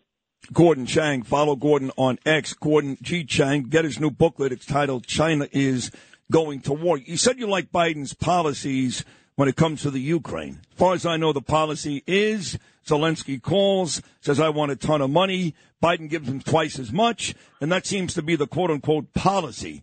And it's not working because this war is now going on 20 months. And you know as well as I do that if we really had a policy on ending this war, we could have done it a year and a half ago. So what exactly do you like about Biden's policies? And if it's not working, what can he do better? Yeah, it's certainly not working the way that it should, and we should be giving Ukraine the weapons it wants. Um, and uh, what we have done so far is try to manage the war, to try to not anger Putin too much, and that has led to this war being dragged out. Um, so, in that sense, I don't like what Biden's doing, but I do like his overall support for Ukraine because it does mean, therefore, that Ukraine has a chance of winning. You know, we just saw North Korea um, meet with uh, Vladimir Putin in um, Russia, and there, there's the suggestion that the North Koreans are going to be supplying ammunition and other high consumption rate items to Russia for use in the war. That's basically China. I think they're using North Korea as a cutout. So we are seeing the basically the gelling of a coalition that is fighting in Ukraine. It is not only Russia, it's China and North Korea. Boy, it seems like there are so many countries, continents, whether it's Africa, whether it's China, and uh, uh, whether it's uh, Russia. All these people at this point hate us. And I know Ukraine continues to be one of our friends, and Biden and Zelensky are very, very close. But it seems like the list of countries and continents, the more you and I speak, are starting to grow on a daily basis. from people around the world that would love to see the West completely destroyed. Is, that a fair assessment of what we've talked about? That is a fair assessment, and there you can blame Biden because Biden has opened the door for effective Chinese diplomacy to recruit our friends. So, for instance, Saudi Arabia. You know, during the Trump years, the U.S. had the best relationship with Saudi Arabia since FDR, who established the relationship in 1945. Um, Biden opened the door to Saudi Arabia moving to China, as well as the other five members of the Gulf Cooperation Council. Biden opened the door in Brazil by supporting Lula da Silva in his election bid last year. And by the way, Um, those those two guys are set to meet today. Biden will sit with Netanyahu and the Brazilian president you just mentioned. Yes, and, and Lula has been leading the charge on de-dollarization. In other words, getting rid of the dollar. And so that would never have happened if Biden didn't support his presidential bid. So we are seeing um, Biden support leaders who dislike or hate the United States. This is really, truly misguided, atrocious diplomacy on the part of the president, our president. And people think what he did uh, just yesterday may have been the worst yet. And that is Iran back in the news. You remember, of course, when he was vice president, we had that awful deal that Obama and John Kerry put together, that Iranian deal, which we know for a fact. I used to speak, Gordon, to Ben Weinthal about twice a week. Ben was a guy living in uh, Germany, but he wrote for the Jerusalem Post. And he would write articles almost every week confirming that Iran was breaking the rules of that agreement every week. They were acquiring all this material to make nuclear weapons, even though the agreement said they couldn't do it. And we did nothing about it. We didn't break the treaty. We didn't stop them. And here we go again. Now a prisoner swap in which, in which we lessen or we loose up, I should say, six billion dollars for a country that wakes up every day trying to figure out how to destroy Israel and the United States. How do you give these people six billion dollars? Explain that to me. I can't. Uh, Biden's deal was hideous. Announced it was announced on the 22nd anniversary of 9/11. Um, I, I just don't have words to describe how bad. Well, and by the way, not was. just not just announced on that day, but announced on that day from Alaska, the only president since that tragic day 22 years ago not to be at ground zero. So there were two disrespectful things. A, he said it from Alaska, and B, like you said, I'm giving Iran six billion dollars. And when Biden gave his speech in Alaska, he started out with lighthearted comments. And during that speech was supposed to be about 9/11. He then went after his domestic adversaries. That is just wrong on every level. This is one of the most disgraceful events in American history. Wow, you think it's it really gets to that level? One of the most disgraceful events in American history. You're putting it right there. On a day where America lost 2,977 Americans, to mark the anniversary by talking about his high school days and then to go after Republicans, I, I just don't have words for that. Really? I mean, because when you consider that he did tell us that he stood outside what looked like the gates of hell on September 12th when he was in Washington, D.C., he did tell us his son Bo died in Iraq, when in fact he died in a hospital in the United States. He did talk about Maui, those poor people losing, I don't know how many thousands of people, that he had a kitchen fire once when he was in Hawaii. So I got to tell you, this kind of fits right in with all the other horrible lies that Joe Biden has told us. And and that is, I think, those are symptoms of diminished mental capacity. You know, whatever one may think of Biden's policies, it's clear that he is not fit to be president of the United States. But can it be both? Because Bill O'Reilly makes that same argument all the time, and I and I, I take offense to it. I, I believe it's both. I think yes, he has diminished it is capabilities, but he's a creep. The man is an absolute creep. You know, I agree with you. I was just talking about uh, his mental capacity, and that alone is sufficient to disqualify him from serving as president of the United States. You know, as much as people may not want a President Harris, it's clear that Biden does not have the mental capacity to deal with this. And we are approaching a war, a war which was made possible because of Biden's atrocious policies in Afghanistan that led to the invasion of Ukraine, which could lead to China's belligerence in East Asia. and that war is unlikely to stay conventional. We need a president who is able to exert all mental facilities to protect the United States in a moment of unique danger. Well, we can get that guy back in about 14 months. So it sounds to me, Gordon, I don't want to put words in your mouth, but it sounds to me like that guy who was in power already once. There was no Ukraine Russia conflict. China never even flirted with going into Taiwan. Africa was, all these countries were fine. The guy is Donald Trump. So don't you think it would be in America's best interest if you hate his guts to just hold your nose, go into that booth, and bring back the guy that, for the most part, outside of COVID, had four years of peace? Absolutely. And when you talk, talk about COVID, remember that China, once this disease got out into the Chinese population, we know that Xi Jinping changed the result of the 2020 American presidential election by making sure that COVID uh, um, ended up in America because Xi Jinping lied about transmissibility of the disease and he lied about it to American officials. And then also, um, he was pressuring America to take arrivals from China excuse excuse me, without travel restrictions or quarantines. So Xi Jinping determined the outcome of the 2020 election. Remember, in early 2020, everyone knew that Trump was going to be reelected. COVID changed that. That's true, and it changed it in a big way. The new booklet is China is Going to War. You can follow my man Gordon Chang on X, used to be Twitter, at Gordon G. Chang. He's brilliant the best in the business. Gordon, I love when you come on. Thank you for this information this morning. It's really very valuable, especially with the president about to speak about a lot of these issues coming up in about two and a half hours. Excellent work. We'll do it again very soon. Thank you, buddy. Thank you so much, Sid. I really appreciate it. You got it. Gordon Chang right here on Sid and Friends in the morning, and that wraps up pretty good two hours of radio, folks. Come on now. Curtis Sliwa was terrific. Chad Lopez was here. Gordon Chang. I got my phone back. We got two more hours of great radio to come, including General Jack Keane and, oh, she's the best, Judge Jeanine Pirro. Keep it right here, folks. Sid and Friends in the morning. Rolls on right after this.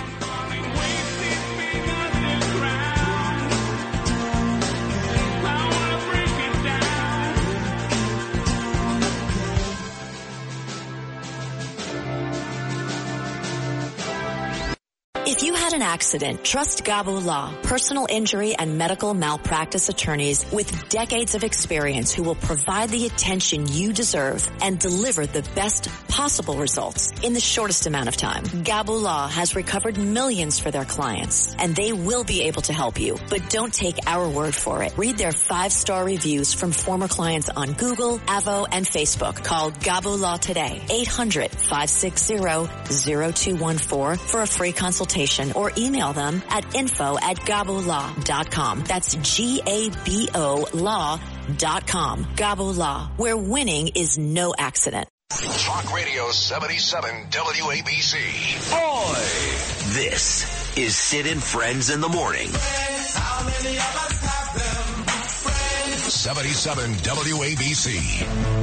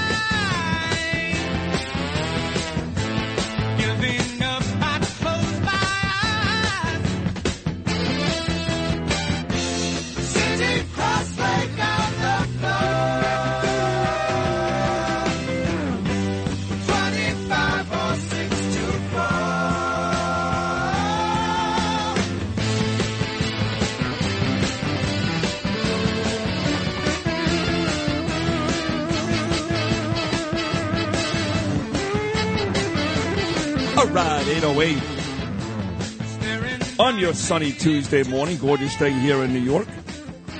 There's a great song, Lewis. Another great song, Chicago. Talking to Chad during the break and all these beautiful states. Yeah, I've never done that. I, I've been to just about every state in this country because at one point in my career I was on over uh, well over 80 cities across America when my radio show was syndicated by both Westwood One and Sports Fan Radio Network, and I had the fortunate opportunity to travel this country and do shows all over the country. We called it the Party with the People Tour, and we would spend three days in all the cities we were on syndicated in. And we would, uh, you know, frequent the local restaurants and meet the people, and they would set up a tent, and it was pretty massive. I mean, believe it or not, two guys that no one ever heard of, Scott Kaplan and Sidney Rosenberg, 1999, would get off a plane in La Crosse, Wisconsin. It was like the Beatles. He was like Paul, I was like John. They were like, "Oh my God, these guys are from New York, from Florida. What a what a what a what an unbelievable place!" And Chad is smiling and nodding his head because that's how the middle of the country feels. They hear you're from New York, you're automatically a rock star or crazy, sometimes both. But those people, which of course we call them the flyover nation, Dana Loesch wrote a great book about that. Flyover nation is about 40 plus states, and all they do is fly the American flag send their kids to serve this country, go to church every Sunday morning, spend time with the family. It ain't New York City. It ain't Boca Raton. It ain't Los Angeles. It's the real America. The real America. And those people right now are the people that are praying to God that Donald Trump becomes president again because he does appeal to those people. He does. This group, they do not. But Donald Trump does appeal to those folks. Flyover Nation, America the Beautiful, and my man Chad Lopez, just back from a week long vacation, could attest to that. Now, we go to Rockland County, as Howard Cosell would say. We go to Rockland County, one of my favorite congressmen, one of my favorite politicians in the United States today, who we thought was illegal free. But as it turns out, that not be the case. Back for his second visit in a week. He was so good last time. My good buddy Mike Lawler. Michael, good morning, bro. How are you? I'm good, Sid. We're down in uh, in Washington for uh, another day at the circus. yeah, yeah. Well, we'll get to that, exactly what you guys are doing. It's interesting. You're in Washington, and the president is going to drive by my studios probably within the hour.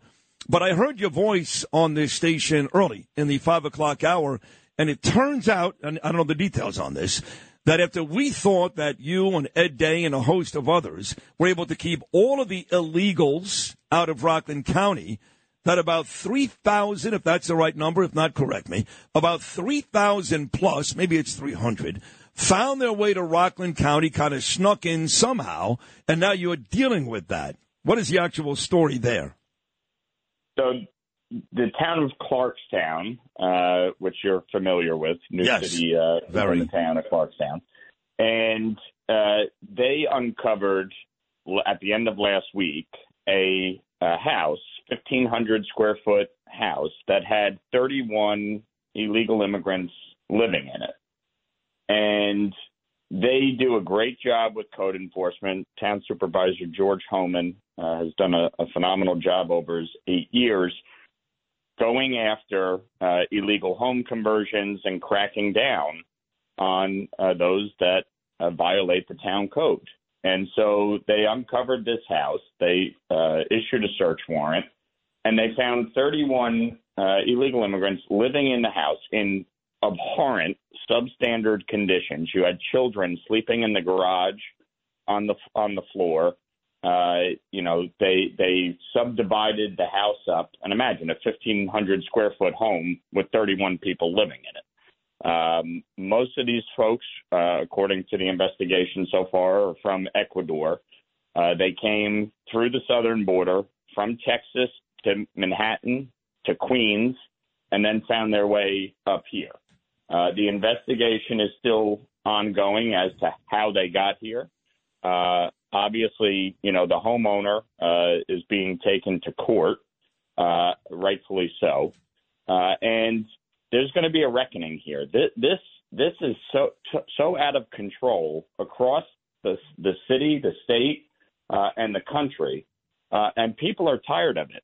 My Democratic colleagues standing outside the Roosevelt Hotel last week as if they were doing something by saying we need to increase, uh, you know, the work authorization and speed it up.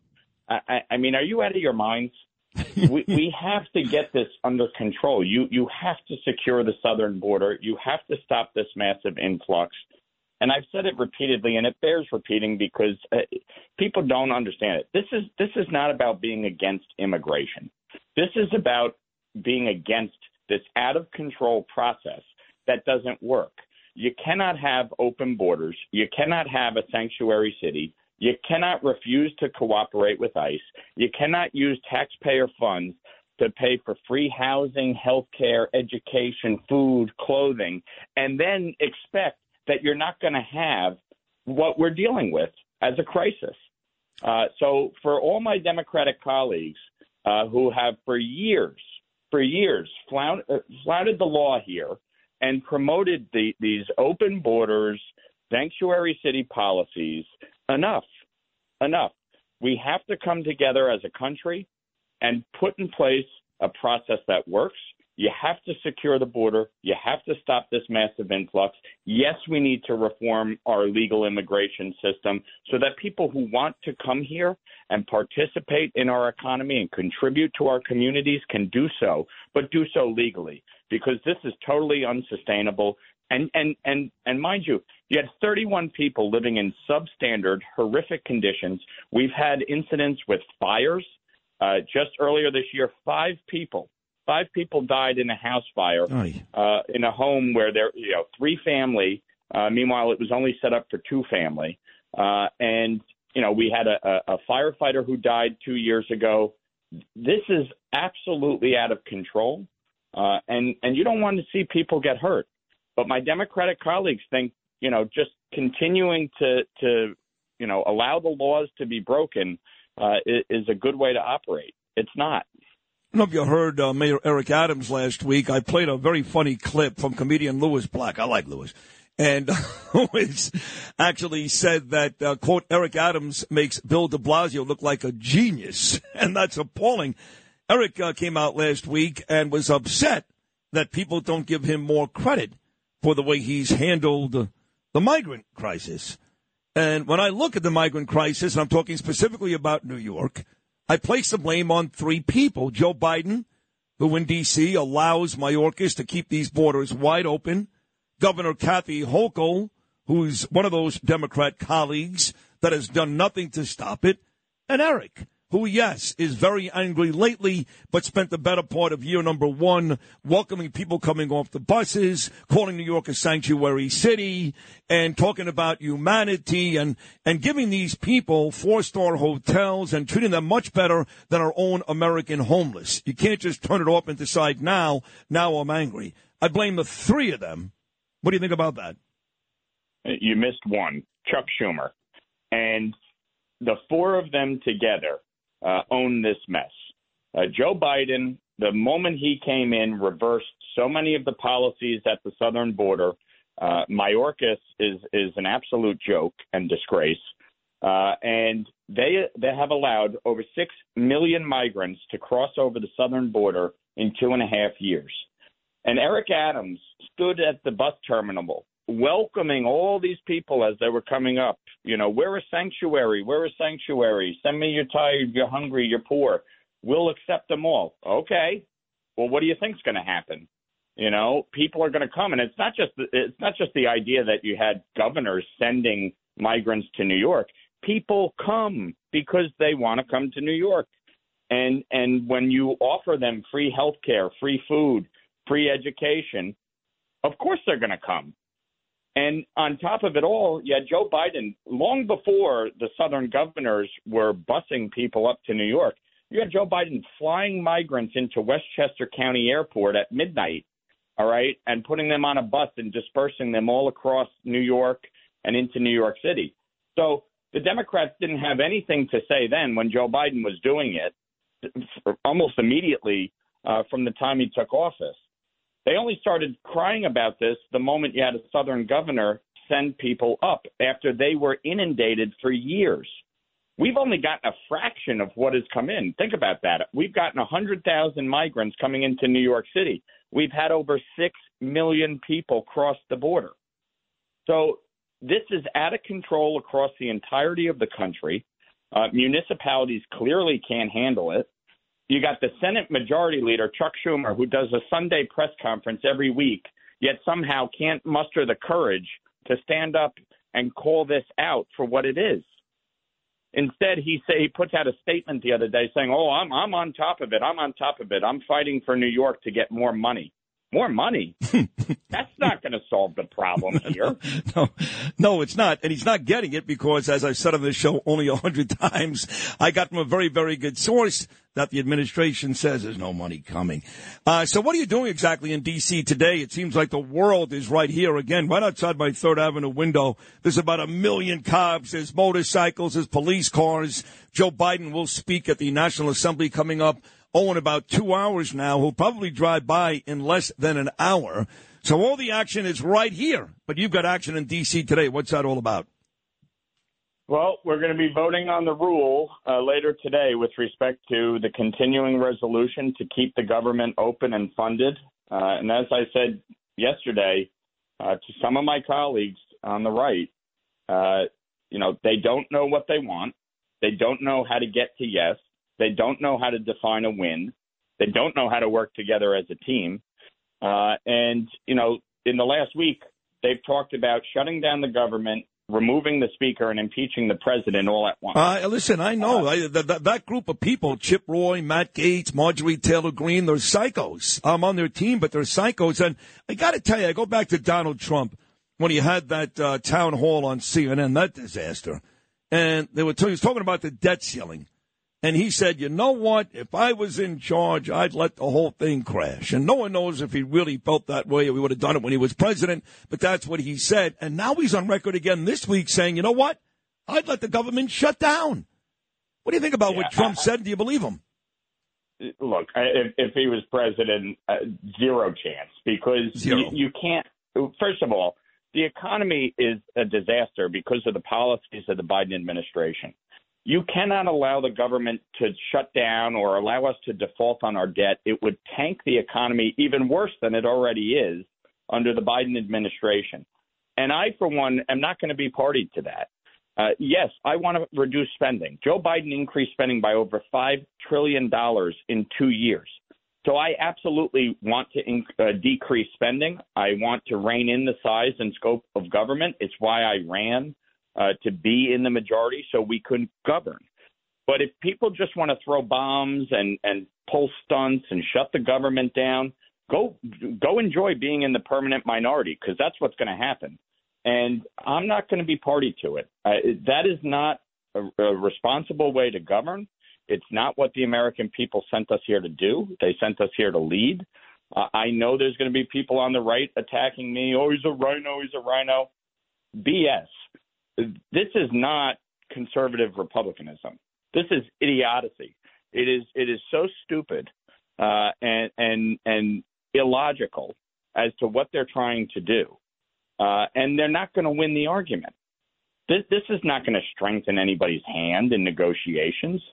All right, so we have to keep the government open. And if my colleagues don't want to pass a CR this week, I will do what I need to do to make sure we get a CR passed. And I'm not going to play this game where we just go round and round and round, shut the government down, and then when it reopens, guess what? They'll they'll be in a much weaker position.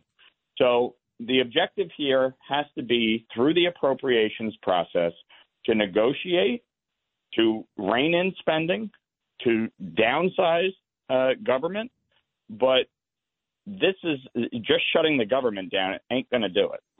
In the next uh, 30 seconds, Mike, and every time you're on, you're better than the last time. You are a rock star at this point, so thank you. Uh, are- you in agreement that uh, Kevin is not doing a very good job? Would you like to see him replaced, or do you think, like I think, he's doing a good job?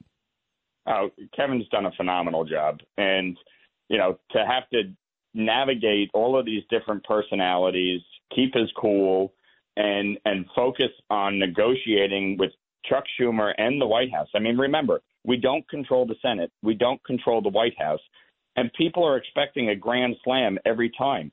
The objective has to be to advance the ball forward on every play, and that's what we're doing. But some of my colleagues think that we're going to get everything we want when we don't even control the Senate, we don't control the White House. It doesn't work like that. And Kevin's done a phenomenal job putting the conference in a position to win every week. But, you know, some of these people are just hell bent for one reason or another. Some of it seems uh, extremely personal. People like Matt Gaetz. Uh, it, it's illogical. Uh, and frankly, it's destructive to the country. And if they're not here to do their job, they should pack up their shit and leave. okay, there he is, Mike Lawler. He uh, always comes up strong. Mike, thank you so much. Good luck in Washington, D.C. today. We'll do it again very soon. Great job, buddy. Thank you so All much. right, thanks. Sid. You're the man, Mike Lawler, the pride. Now. Man, he comes with passion, doesn't he? He comes with passion. That is one pissed off congressman, Mike Lawler. You gotta like that. Problem is, he's got to care more. More. I don't understand. Yeah. one of his. He holds back too much. That's uh, two Right. times in a row where Mike Lawler has actually cursed on the air. You got to love it. All right, 825, lot Keep more it to going. Do. Judge Jeanine Pirro, we're going to talk to Jack Keane. This is a huge Tuesday show, folks. The president about to speak less than two hours now, about eight blocks away. Keep it right here, Sid and Friends in the morning on a Tuesday.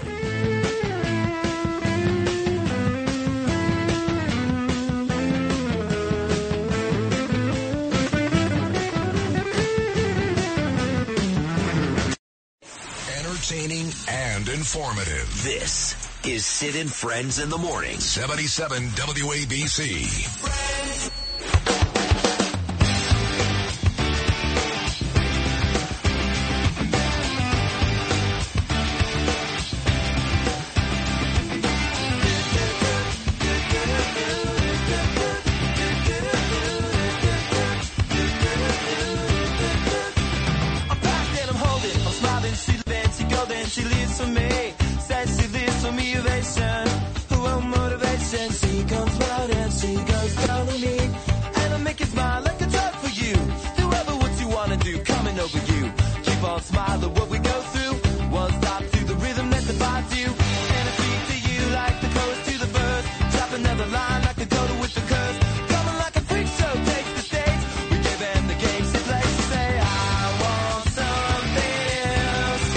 Else. All right, been big, big show. Curtis Sliwa, Chad Lopez, Gordon Chang, and Mike Lawler. We are going to talk to Judge Jeanine Pirro coming up and Jack Keane as the activity outside continues to bolster. A lot of folks out there, man. Joe Biden's going to speak. Let me ask you a question. Who are you asking? I'm going to ask Justin this question. oh my God! I can't wait. Ah, Ah, Justin. My heat just got my seat just got hot. Hello. So the only matchup in week three of the NFL, we ended week two last night. The Steelers get a home win over the Browns, a really ugly injury. Mm-hmm. Yeah. the that Browns running back Nick Chubb. That Did you was see the picture? gross. Yeah, I Oh, saw my it. God, He's dude. gone. He's done. Yeah, yeah.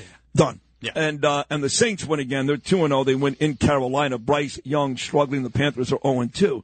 We start, of course, week three on Thursday night with my football Giants, fresh off that amazing comeback win. They still suck, but they won the game, and they're at San Francisco, who looks great after two road wins to start the season.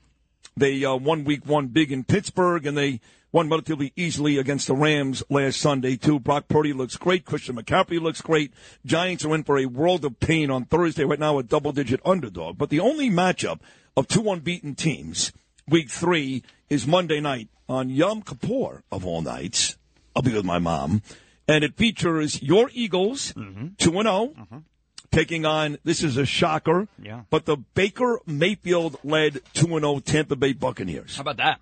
I got two tickets for No. the Eagles and Bucks on Monday or or I get you in this morning to the UN and you sit front row and center Yeah. for the President of the United States Uh-huh. speech seen and heard around the world. Right. Uh, if you had tickets, if you had a parking ticket for me for that Monday night game, I would, I would take that o- over the UN. You're taking the football game. Yeah, of course. And is that because you love the Eagles or you just don't like Biden? Uh, it's a mixture of both. I think Biden would put me to sleep, first of all. Yeah. On top of me just kind of foaming at the mouth in, in terms of not being able to understand what he's saying. Right. And then, uh, yeah, and I love the birds, obviously. I love them to death. All right, Lou, I don't know. I wouldn't give you Eagles Bucks tickets. You don't care about I that don't care, game, but I know what I'm, g- I'm going to take. Uh, no matter what? I'm taking front row right in front of him. Now, why is that? So you could Heckle him? and make fun of him. Are you allowed? No, no, I would think What are you that. kidding? No, I would think that the uh, the security people would, would remove you from the. Well, if I snore very loud, I'm not allowed to do that. I don't think you are. allowed- They're going to wake me up and pull me out of there if I. I don't even know what the rules are. No, what are the rules at the UN? Could you could you heckle? Could you No, could you throw tomatoes? Well, there was uh, Khrushchev. Remember, he heckled. Uh, so people do heckle once in Oh, a while. that did happen. You're right. He was Very good pounding memory. his fist on the uh, Yes, on yes. the, on the desk. So it does happen. Would you have any desire to go see Biden speak in two Football. hours? No, I'd go to football game. You go. To, all right, let me turn around on you. What if it was Trump? Uh, you know, just in general, I've been to, sat through so many of those speeches. So if you're offering me tickets versus a political speech, I'm always going to take the tickets. But it's Trump. He's the best at it. I've It's seen like- Trump. He's like a mixture few of Ronald. Reagan and um, Yeah. and Rodney Dangerfield. Yeah, I've I've seen him a few times up close, and Yeah. uh, uh, you know, I've, No, you don't like him anyway. I know you don't no, like no, him. it's not a matter of that. I just like the Giants more. How about this version of the Giants? I know he came back and won on Sunday, but and Daniel Jones had a great second half, and Barkley's out. Yeah. and will be out uh, till at least mid October. That was a an ankle injury. Uh, came against Arizona on Sunday, so no Barkley for the Giants Thursday against the Niners. That is a tough loss for the G-men. This is Sid and Friends in the Morning. Entertaining and informative. Oh, you're my best friend. 77 WABC. And to realize these promises requires a principled patriotism. A patriotism that recognizes that no person, no party, no interest can take precedent over the American project. The project has come up short in many ways.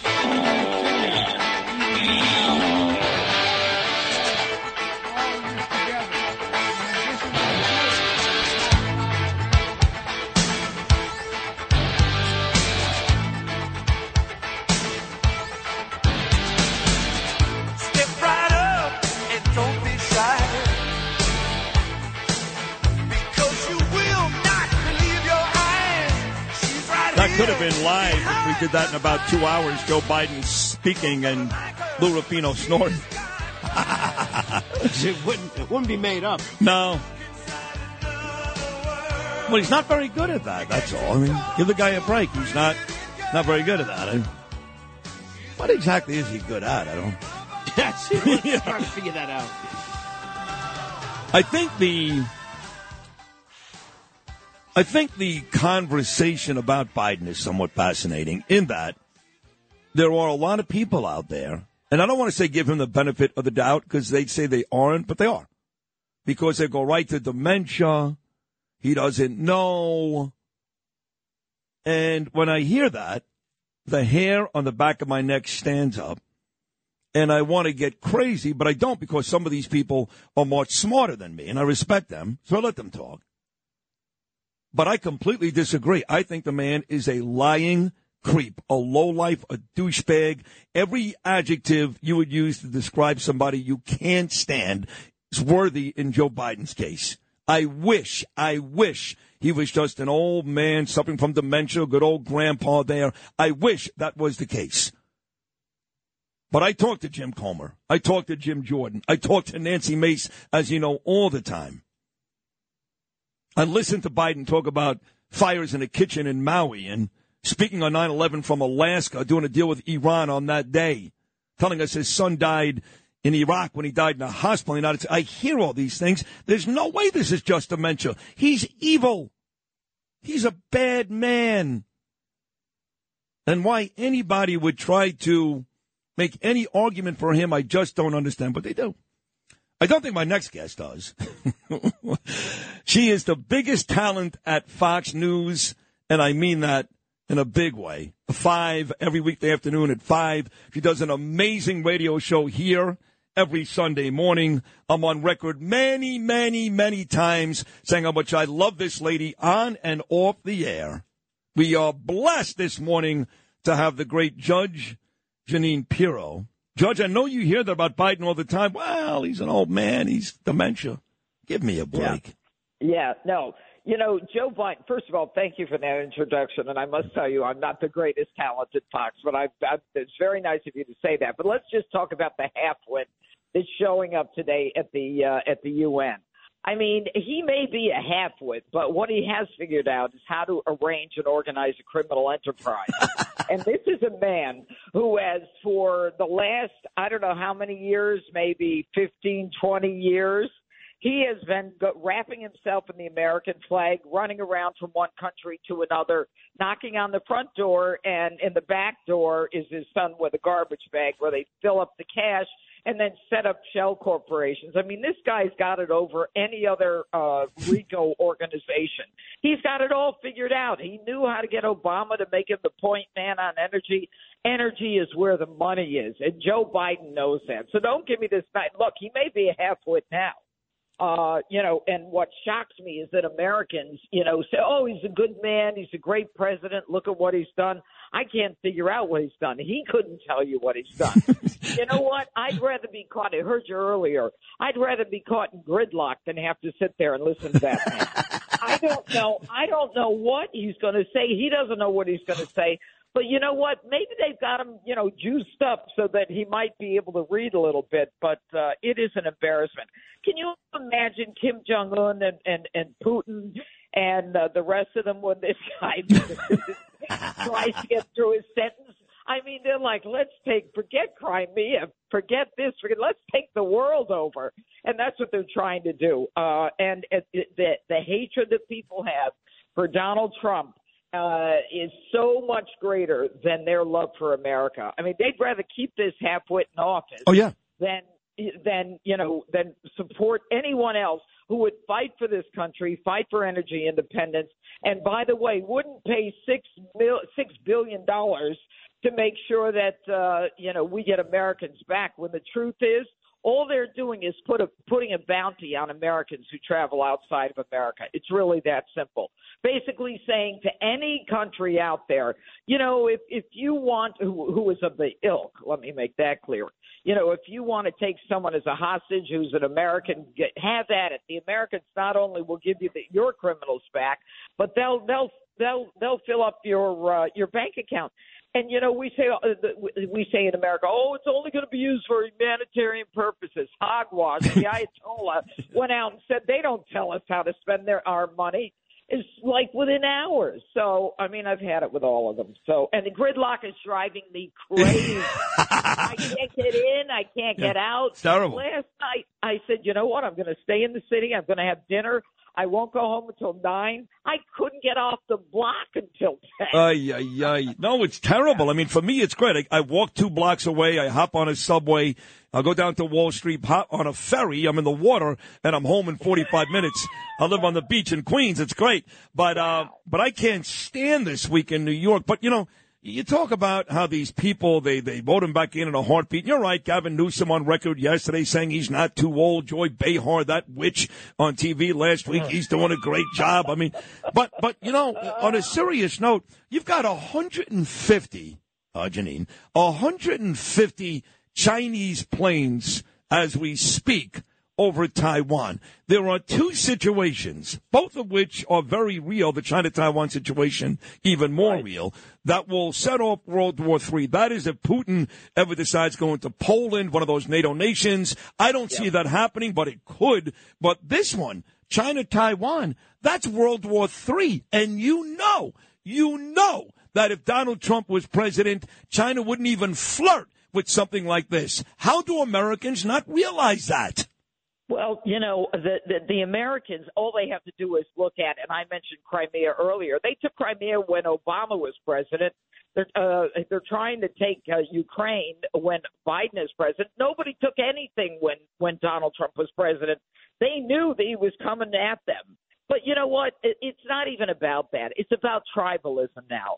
People are now breaking up into tribes. I'm on the left tribe, I'm on the right tribe. The problem is the left tribe is a tribe that is the hate America group. Ultimately, if they don't, okay, and I'll give them the benefit of the, the doubt. I'll say that, that that they love America. But the truth is that America is in decline. And everything about this country under Joe Biden is a disaster. I mean, you look at the crime that's going on. A retired police chief in, uh, uh, I, I think it was, uh, where was he? He was killed in maybe Nevada. He was on a bicycle. Two dirtbags decide they want to kill him and videotape him. Yes. And then you've got uh, you've got another police officer who's sitting in his car. This one's in Nevada for sure. He gets popped and killed. I mean, nobody even thinks twice about that stuff. They're like, yeah, da, da, da, da. you know, we need cashless bail. You know, we'll be fine. When the truth is, we're all victims. And you know what? Now that I think of it, maybe they ought to fill the audience at the UN with the illegals that are brought into mm. New York City. If Eric Adams is really upset about it, Biden won't talk to him. Fill that audience up with illegals so Biden can see what he's doing. I mean, it's true. He's in New York. At this point, New York is getting hammered with over 100,000 large. How is that not part of the conversation? And you mentioned Adams, and Adams is upset. He wants to meet with the president, blah, blah, blah. And you know, Jeanine, you know that I became friendly with the mayor. You know that. I know. We went out for dinner. We went out for lunch. We had, we texted each other often. And I still, there's still a part of me that likes him. I, I have to admit, there's still a part of me that likes him as a man. But as All a right, mayor, what is he doing this week? What is he doing this week? Biden's in town. Yeah. Biden won't meet with him. Right. Well, he's the mayor of this city. He controls the police department.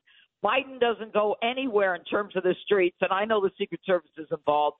You force that man to meet with you. You force Agree. Joe Biden to discuss the illegals in Yep. this city that are taking over this city. This city will never come back from what we're experiencing with these illegals. And by the way, you know what? I was reading this morning that there's some uh, guards now with assault rifles hired to protect a Philly cheesecake joint.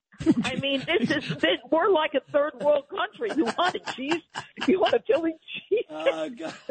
cheesesteak? What you got to do is we got to guard with an AR-15.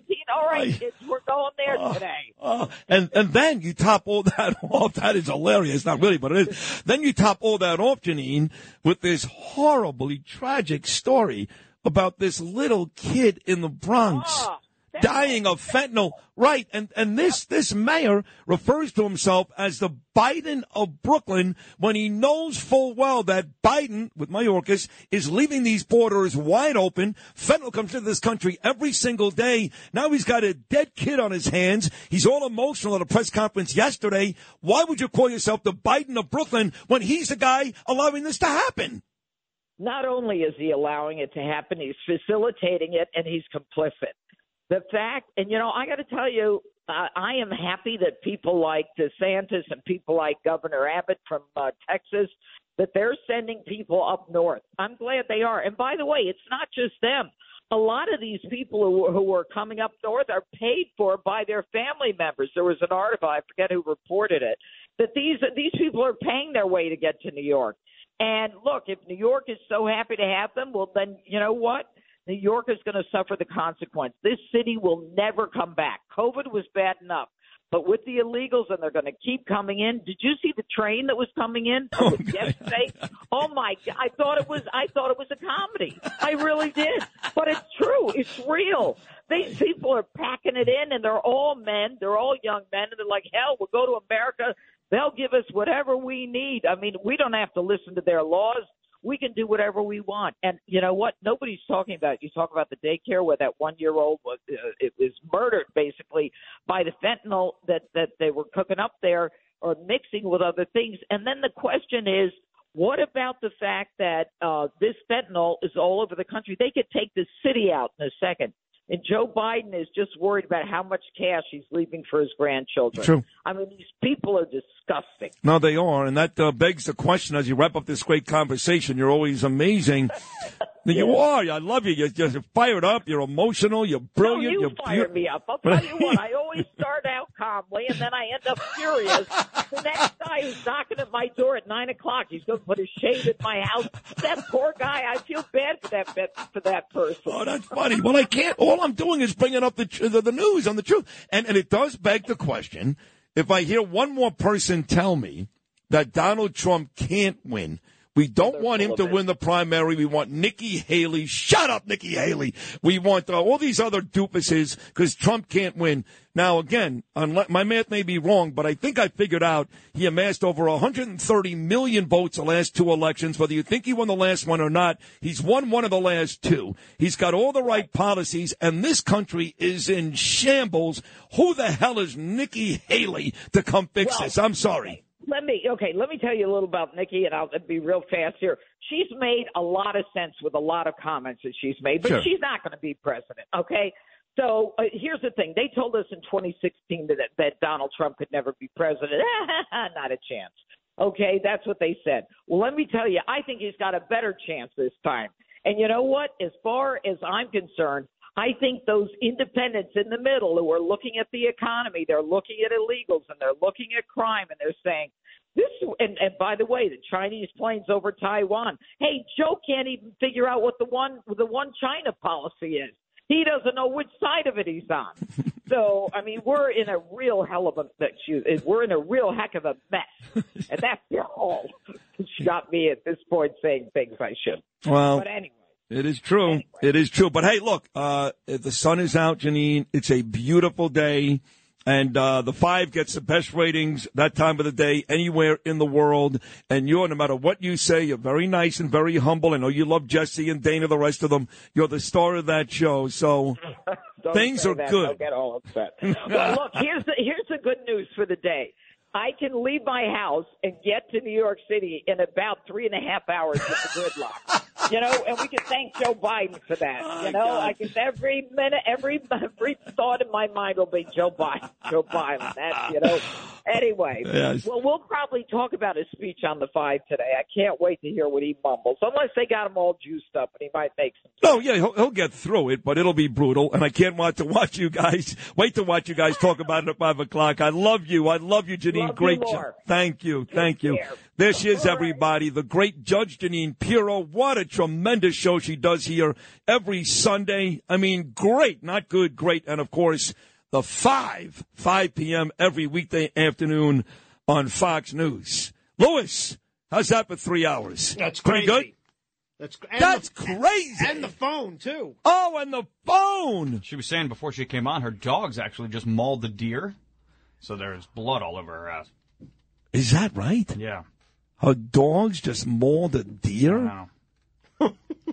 That's a good a way to get food. That's good. How does that how does that conversation even start? I don't know. I, I just I got on the phone with her. Oh, hey, how you doing, Justin? By the way, my dogs are mauling a deer in the backyard. Oh, hold on a second. Yeah. Said, Yeah, just I- give me a minute. said- said, Well, here's I a bigger "What's question. going Is she going to cook that thing up and have some venison There today? you go. Oh, Now venison's good. I know the Dog's deer's doing already the dirty dead. work. Jeanine's too much, man. Well, I've Come seen on. her dogs are ginormous. She has big dogs, right? Yeah. She lives up in like Westchester or something, right? Yeah. I mean, I don't know. Oh, good for her. Good. All right. Saves at the supermarket. Good for her. that wraps up hour number three. We're going to talk to Jack Keane and maybe more next hour. This is the Tuesday edition of Sid and Friends in the Morning on Talk Radio 77 WABC.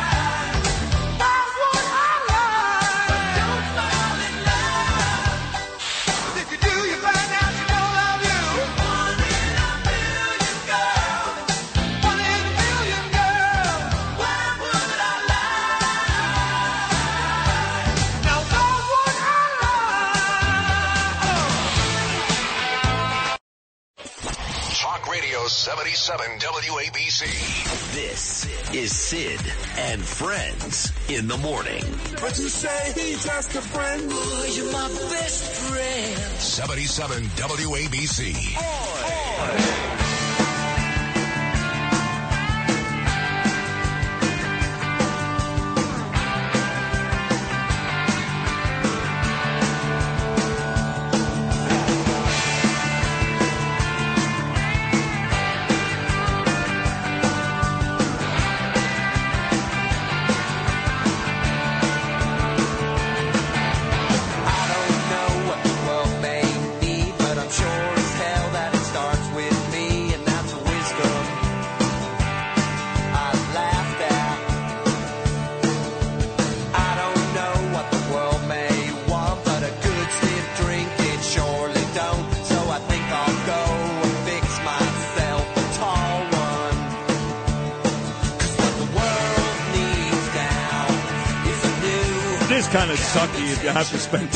city today and get here and get out. And I guess in that respect, I'm kind of fortunate because I just walk two blocks to the subway, go down to Wall Street, and get out of here. And Justin, it's not bad for you because you're walking distance from your house. Yeah. Well, I wouldn't call it a house. Well, apartment, yeah, yeah. And Lou, but for you, it's got to be tough. I mean, you got to drive. You drive here, you drive home. What was the commute back like yesterday? No, actually, not so bad because you can drive away from this. The garage is north of here. Right. So if you stay away from these two blocks and don't go near the UN, Right. And, and people are staying away from the city anyway. That's what's funny is we think we keep hearing about this awful traffic, but I think that people purposely stay away this week. Yeah. And it was better yesterday because of the weather. Well, well, yesterday, right? The rain was bad. Right. Today's a gorgeous day. Yeah. You know, I was um, I was moved a little bit in the in the very very open, all the way back at six o'clock in the morning that Justin Ellick puts together every morning, and it's great. It's got all the major stories. Today, for example, the Iran swap. We'll talk to Jack Keane about that coming up. A migrant story in New York City. The death, this tragic story, very tragic. The death of a one-year-old baby, fentanyl the UN assembly today. Joe Biden set to speak now in about 90 minutes. And sometimes we'll throw a sports story in there. I guess the big ones, Saquon Barkley, are going to be out now for at least a month. Sprained his ankle pretty badly against Arizona on Sunday. Giants have a huge game against a great football team Thursday night in San Francisco, and he ain't going to be there. Or the Jets. Robert Saleh must have seen a game that I wasn't watching because he made the point yesterday that Zach Wilson played pretty well. I, I, I don't know. But uh, so we throw all this stuff in the open. But today I was moved, and I can't say that I'm moved every morning, but I was moved, Justin. The very end of the open, you included something from Tucker Carlson. Now I've heard people say to me, time and time again, forget about, you know, uh, Nancy Mace, forget about Tulsi Gabbard, forget about Kristi Noem, forget about Kari Lake, forget about that douche face Vivek or Tim Scott. Donald Trump should choose Tucker Carlson as his VP. And I never go, you're crazy. I mean, I, I mean, Tucker Carlson, as soon as he walks in, is the smartest guy in the room. Is anyone going to argue that? Except for maybe if O'Reilly's already there, then it's close. yeah, Yeah, then it's close. But Tucker walks in, he's the smartest guy in the room. Even if he's not, he makes it sound like he is. That's right. And he didn't always love Donald Trump. Then again, neither did I. Neither did Mark Levin. Mark Levin, the great one. You know who he liked early on? Ted Cruz. He was a Ted Cruz guy. Didn't win that, so. A lot of those guys. Scaramucci, who hates Trump now, he started out as a, uh, who's the guy from Wisconsin, that senator? Oh, Scott Walker. That was his guy. A lot of folks didn't start with Donald, but they've gotten there. Now, guys like Sean Hannity from the very, very beginning. Bernard McGuirk, God rest his soul, from the very, very beginning. But a lot of guys have moved over and come to the realization that Trump was great and we need him back. And Tucker be one of those people. So Tucker put together a video which Justin describes as a hype video. on on the page here, a hype video posted football season ended. yeah, to, to Donald Trump's Instagram account, where he outlines Trump's importance to America and how much America really loves Donald Trump. So if you missed it at 6 o'clock this morning, the good news is here it is. Lewis, cut number 19. Millions of Americans sincerely love Donald Trump. They love him in spite of everything they've heard. They love him often in spite of himself. They love Donald Trump because no one else loves them. The country they built, the country their ancestors fought for over hundreds of years, has left them to die in their unfashionable little towns, mocked and despised by the sneering half-wits with finance degrees but no actual skills who seem to run everything all of a sudden. Whatever Donald Trump's faults, he is better than the rest of the people in charge. At least he doesn't hate them for their weakness. Donald Trump, in other words, is and has always been a living indictment of the people who run this country. That was true four years ago when Trump came out of nowhere to win the presidency, and it's every bit as true right now. Trump rose because they failed. It's as simple as that. If the people in charge had done a halfway decent job with the country they inherited, if they'd cared about anything other than themselves, even for just a moment, Donald Trump would still be hosting Celebrity Apprentice. But they didn't. Instead, they were incompetent and narcissistic and cruel and relentlessly dishonest. They wrecked what they didn't build, they lied about it. They hurt anyone who told the truth about what they were doing. That's true. We watched. America is still a great country, the best in the world, but our ruling class is disgusting. A vote for Trump is a vote against them. That's what's going on in this country.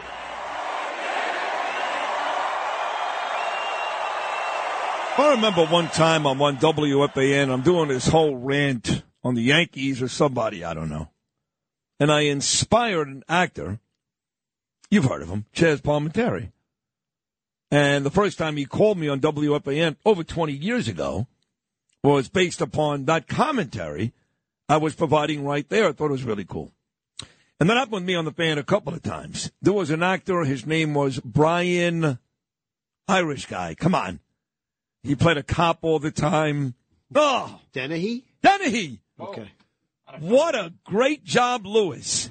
Big guy, too. Bang! Brian Dennehy one time called the fan to talk to me. Great. He's a great actor. Great actor. He, He was in Sharky's yeah. Machine. I loved Sharky's Machine. Sharky's Burt Reynolds at his very best, and a young lady introduced to America named Rachel, Rachel Ward, Ward. when she kept her hair long and was sexy Oh, that was before she got that yes. horrible haircut. so Brian Dennehy actually called the fan one time based upon my commentary. That's So- crazy. Wow. I know. I'm like, Brian Dennehy? He's like, I listen to you all the time, Sid.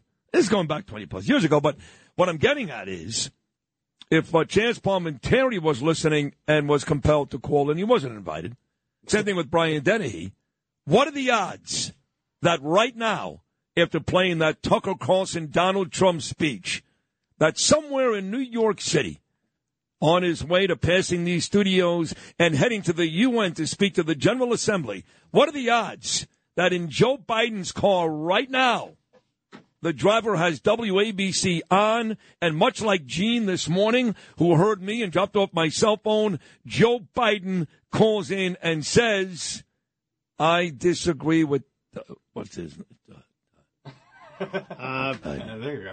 Piggy That- was that- on Hey, uh, CNN, uh, the- Jill, yeah, what's I, uh, Jill, uh, Jill, what's Oh, I see what yeah, that uh, is. yeah, uh, Tucker Fredrickson. Oh, my God. Fredrickson. no chance? No chance? How Uh, great would that be? There's a negative chance. Just so even- you know, Jack, I'm listening right now. No, he's got earphones and he's listening to like waves crashing on a beach or something. You think that's what he's listening to? Yeah, they give they give him like ambient sound. That's what they do with old people. Is that true? Yeah. Am I going to get They that They play like a very, very low, like it's like a dog whistle. They just play in your ear. It keeps you like alert. Really? No, I have no idea. No. I actually believed it. I know. you know, many, many years ago, there was, um, what was the name of that place? Um, not Brookstone, but it was kind of Sharper Image. And they used to sell these uh, little boxes. to your point, Justin. And the little boxes played like six or seven sounds. And one of the sounds was a babbling brook, one was a river, one was the waves hitting the ocean. And I remember going to Danielle and going, I got to get this. And I got to tell you, for years, I mean years, early on in our marriage, dating back to 1992, I would play this box, specifically the ocean sound, every night. And that would help me sleep. And, uh, well, it worked until I found melatonin. that worked a little better. But those machines that you're talking about, they, they, they sold out in a hurry. And you think that's what Joe Biden listens to every day? I think he needs. Yeah, he, they got to be doing something with him, right? Just a problem. I don't know. No. So what does his morning look like? Uh, Noam Laden, he, he's going to speak at about 9.30, so, uh, or 10.30, I should say. So what happens? He arrives. Do they have breakfast or a cup of coffee? Do you know what happens there before? He's just going to do the handshake walk through. There's these tents set up outside the UN. There's a welcome committee of UN members who are there when sounds he like walks a, up. sounds like a migrant center. Yeah, except it's up. not as welcoming as the migrant center. Yeah. so uh, he'll walk in, shake hands with all these UN members. Some of them, obviously, he's known for years, and then they'll walk him right in. And he'll he's actually speaking at ten o'clock. So he'll Oh, go 10 o'clock. he'll go to the podium and he'll give his speech. Uh, ten o'clock, he'll finish, and then there's um, some sort of affair afterwards where he'll meet, do a meet and greet with some of the lawmakers from all over the world who are there. Right. So, so he's planning on meeting with uh, Bibi Netanyahu from Israel. Again, Right. he's planning on meeting the Brazilian president. That's right. Those take place right there inside the UN. Where does that happen? You know, Or sometimes- does it go to like uh, Campagnola? Well, yes, sometimes they do. It depends. uh, They'll go to back to the mission, the Israeli mission or the Brazilian mission. It's not, I don't, don't know where those actual meetings are going to take place, but he's actually also meeting because some of these um, main member countries are not showing up this year. He's going to try to make some inroads with some of these countries that have alliances with China and with Russia. So he'll meet with the leaders of Uzbekistan and some other countries that you probably don't even know where they are in the map. But uh, he's that's going to be part of what happens over the next day or so. And does he go? people of Maui. does he go home tonight? Is it he? Does he spend the night in the You city? know, and I have to look at his schedule. I'm not positive. I think he's here one more day. one but- more day, but he's done with the UN after today. Uh, yeah, then he goes back and he has uh, he hosts uh, Zelensky at the White House on Thursday. Oh, that's on Thursday. So, in between today when he speaks at the assembly and Thursday when he meets with his buddy Zelensky, whose country continues to pay his family a ton of money, there's one day in between. That's tomorrow. That's Wednesday. What a perfect day to meet with Mayor Eric Adams and try to figure out this illegals crisis. yeah, good luck. Well, why not? I mean, I, all I hear Eric do is complain about the federal government, the national government. I need money. I need help. The head of that thing is here now. Well, what we had heard relatively recently from City Hall was that the president and the mayor hadn't spoken in months. Months. Yeah. Right. Okay, so isn't this the perfect opportunity? Unless, is there a rift? Is that why they're not talking? Uh, does the president, is he upset because Adams, I guess, has been somewhat critical of the Fed government? He's never once mentioned Joe Biden's name, not, not in a bad fashion. He's referred to himself as a Biden of Brooklyn. That's very complimentary. So he's never referred to him in a bad fashion. But is the president upset? Do you know? Don't know. Don't know the answer to that. well, question. why? So, so well, but, but, but if Adams has to put the city first, no? Of course. Well, he's got to meet with the president tomorrow. Well, I, am looking at his schedule today. It's like minute by minute. It's packed. Well, he's packed today, fine. He's got one busy day his whole life. No, I'm just telling them that they're going to meet. So he stops. You know. Why can't they just meet tomorrow? What's his schedule for tomorrow? Uh, that's what I'm looking for. They it doesn't look like they've posted his schedule for tomorrow. I have all day today. You're but- talking like he's he knows what he's doing. I know. Why You're am I? I'm- talking I- like I- he's I- yeah, yeah. like he's his press secretary. Think- now, where are you getting this information on today's schedule from? Well, you know, I have uh, my sources. No, they they posted. You can go online and see. The, like they're hosting a reception tonight at the Metropolitan Museum for international leaders.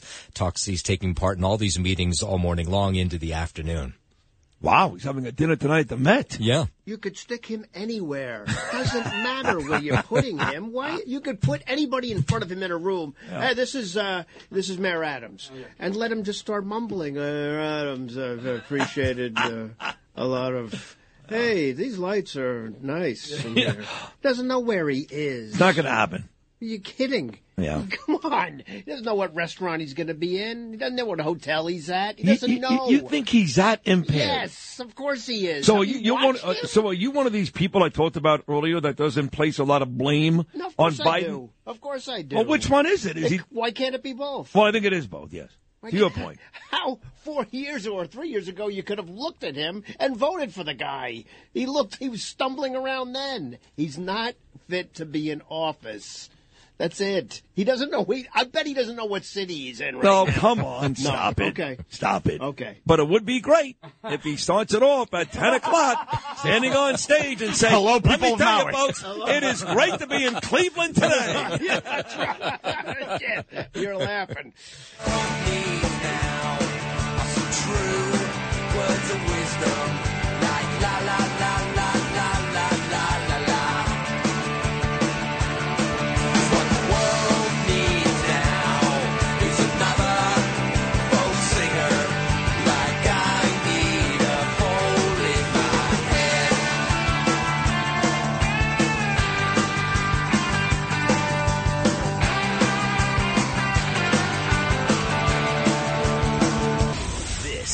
is Sid and Friends in the morning. 77 WABC. This is a ransom payment of about $6 billion. And while we're all happy when anybody who's in a place like Evin Prison gets home to their families, no one can have any feeling but joy. Think about the next person that'll be taken, right? The incentive system is now put in place.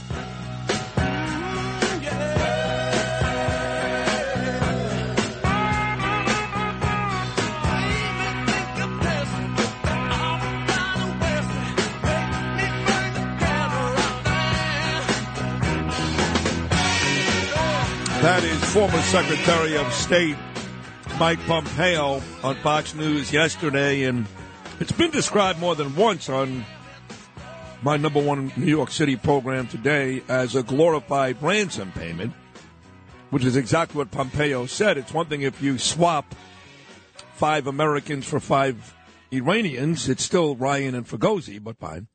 When you throw in six billion dollars to a country that wakes up every day looking for new ways to destroy Israel and the United States, doesn't seem to make a heck of a lot of sense. So one of the guys that I watch on TV whenever I can, I love this guy. He's been on the show before, but not often. So when he's on, it's a big deal. Is General Jack Keane, and on this somewhat historic day, he's on this morning. General Keane, how are you, pal? I'm doing well, and yourself? I'm doing great. Uh, nice to have you back on the program. You heard Mike there describe this basically as a ransom payment. And really what it does is it incentivizes other enemies to grab Americans because who knows how many billions can come that way. Is that, is it really that simple? Is he right? Yeah, he's absolutely right. I mean, This is a windfall of six billion dollars, and the administration is trying to make the distinction that they're going to be able to control the distribution of this funds, and it's only going to go for humanitarian uh, aid and economic assistance. Well, let's say that that's actually true. Well, that still provides six billion dollars of relief for them that they can spend uh, on foreign policy, national security, and their malign behavior. However, listen, we've got 43 years of experience with this regime. They started in the 1980s. They blew up our embassies. They blew up our barracks. They started a hostage taking program that killed a CIA station chief and nearly brought down an administration because we were trading anti tank weapons for hostages. With the Reagan administration, they came clean about what was doing and they got a pass on it. But what we identified is that this has been a malign regime for 43 years, and we can't trust them no matter what they say. And that's just the reality of it. They're going to take the money, and it's going to help them continue their aggressive behavior in the Middle East. And they have a single stated objective every single year. And they make this pronouncement every year. Our strategic objective is to dominate and control the Middle East and control the Persian Gulf flow of oil, to drive the United States out of the Middle East, and to destroy the state of Israel. And some people, I guess, may in our audience roll their eyes at that. Uh, But I take them at their word. I believe they're dead serious about all that I just said. And and making money off of hostages, as you call it, and, and Mike Pompeo calls it ransom, is part of their strategy. And absolutely, as much as we want the hostages to come home, and who isn't gratified with joy watching them be reunited with friends, family, and loved ones as they're coming down that gangplank. But my God, I mean, within the next two or three months, they're going to grab somebody else. Yeah. And why? Because it, it's in their interest to do so. That's what we're facing. And we're not tough enough on them. I mean, we should slam them hard for what they do and and, and go after not just Ahmadinejad. We, we should go after the entire regime and double down on sanctions and be very, very tough on them. And we're just we're not doing all of that. No, we're the exact we're the exact opposite. Let's not forget that this president about to speak at the UN in about an hour was part of the administration with uh, Obama, who I couldn't stand, and John Kerry, who's the biggest phony in America today. Those two bastards, uh, General Jack, put together the Iran deal, which I know for a fact, because I've got friends in Tel Aviv, Jerusalem, and Germany, that Iran never, ever complied with, not from day one. They continued to collect nuclear stuff to make sure they can make their bombs. And now you get Biden in charge, and now he's talking about getting that deal going again and giving them $6 billion. What is it about the Obama slash Biden administration where they actually place their allegiances to Iran before America? Explain that to me. Yeah, they, going back to the Obama administration, I know this for a fact. After he was elected and prior to him actually assuming office, his national security team conceptualized that President Obama's greatest foreign policy achievement could be similar to Nixon, who reached out to China by reaching out to Iran and settling the deal with them and ending the strife in the Middle East. And that and during that period of time, before he became president, took the oath, he wrote a leader. He wrote a letter to the supreme leader, trying to lay out a plan for them to come together. So it's no surprise that they reached out with the so-called nuclear deal, which was an abomination, as we all know, because it guaranteed the Iranians to have a nuclear weapon with no restrictions uh, when the clause, the sunset clauses were over. And President Biden came in, and within 30 days of his administration, he reached out to Iran to restart the deal. At the same time, he stiffened the Arabs in the region and pushing back on the Israelis, particularly after Prime Minister Netanyahu comes back into power. So, what is that picture? Appeasing the Iranians, stiffing the Arabs, and pushing back on the Israelis when we should be bringing the Israelis and the Arabs together in a coalition against Iran. The strategy dealing with Iran in the Middle East has been wrong through both of those administrations, and they put us in jeopardy by these policy mistakes and malfeasance. You know, I got a personal story for you. Why I've got a friend, uh, General Jack. Her name is Shirley Sotloff. Okay, she's a nice old Jewish lady that lives down in South Florida, and her son Steven, who was a nice kid, Miami Heat fan. He was a writer. He was one of the two guys that was beheaded by Jihadi John. The other, of course, was the journalist Foley. And she said to me, me and my husband Arnie we begged and pleaded with Barack Obama. They wanted a ransom. My husband would give them whatever they want. If they wanted 10 million, we'd find it. We just wanted our Steven home. And you know what she got instead? A video of his son's head being severed by the man standing behind him. So my question to you is very simple. How do these bastards make up their minds who to bring home and not? Yeah, but that is absolutely shameful, disgraceful behavior. I don't know how you can face the family of the American people participating in something in something like that. That's an absolute disgrace. No, our policy here is just dead wrong, and that's that's the reality of it. And we're not nearly tough enough on this regime. The other thing, when they came into power and and started the appeasing the, the Iranians by reaching out to them on a nuclear deal, they never told the American people they began to ease up on the Trump sanctions because they wanted to convince the Iranians that they were sincere about working uh, with them. Meanwhile, we know that what this behavior is. It's not the Arabs who have destabilized the Middle East. It's not the Israelis who have destabilized the Middle East. It's the Iranians and the radical Islamists. And that is who we should be organized against. We have had it wrong. It's dead wrong right now as we speak. General Jack, I had Gordon Chang on a couple of hours ago, and I just read today that uh, they spotted as many as 150. That's a lot of planes, Chinese planes over Taiwan. And we keep hearing the two easy ways to get to World War III. Putin goes into Poland, and the more likely scenario, China goes into Taiwan. Something that we never heard once even flirted with when my friend Donald Trump was president. So, with 150 planes over Taiwan, what are the odds you think that China does do it? And does that really mean, does that really mean World War III? Well, I think the most dangerous scenario is certainly that President Xi does what he's threatened to do, and that is take Taiwan by force, and that means an invasion. I think the most likely scenario for him, because he's had success in the region and he hasn't fired a shot, I think the likely thing is he would expand what you're just describing, that he would use an air blockade and a maritime blockade to take control of Taiwan without firing a shot and doing it, and then forcing the Taiwanese and the Americans to do something about it. I think that is much more likely, and obviously that could lead uh, to armed conflict.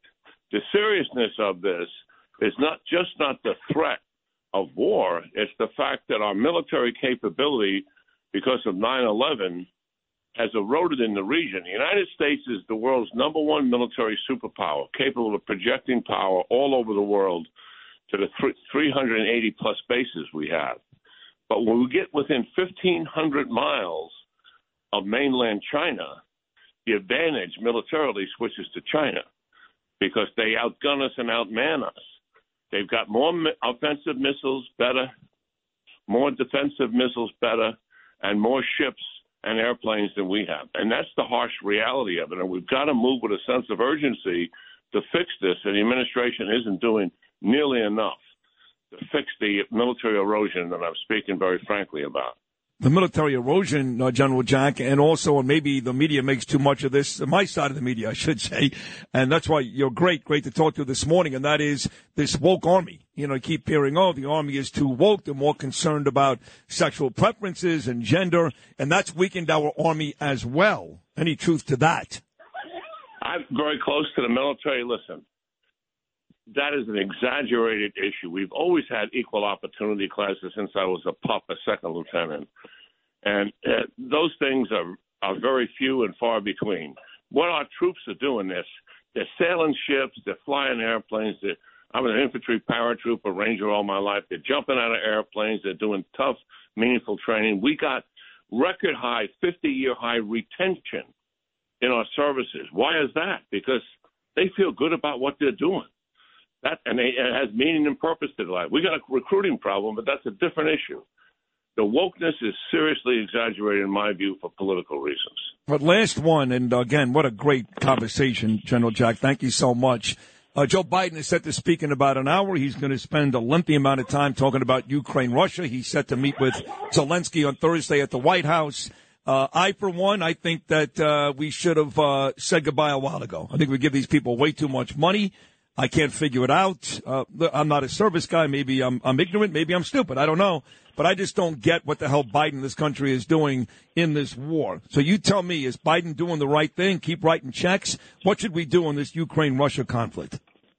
The war in Ukraine matters rather significantly. Putin has told us time and time again that he really wants to pull into the Russian Federation all the Euro- Eastern European countries, most of whom are all a part of NATO now, with the exception of Ukraine. Well, let me stop you for one second. I, I know what Putin has said, but you being a decorated soldier, you have to be very unimpressed. What he says and what he does are two, two separate things. This has been a, a horrendous effort.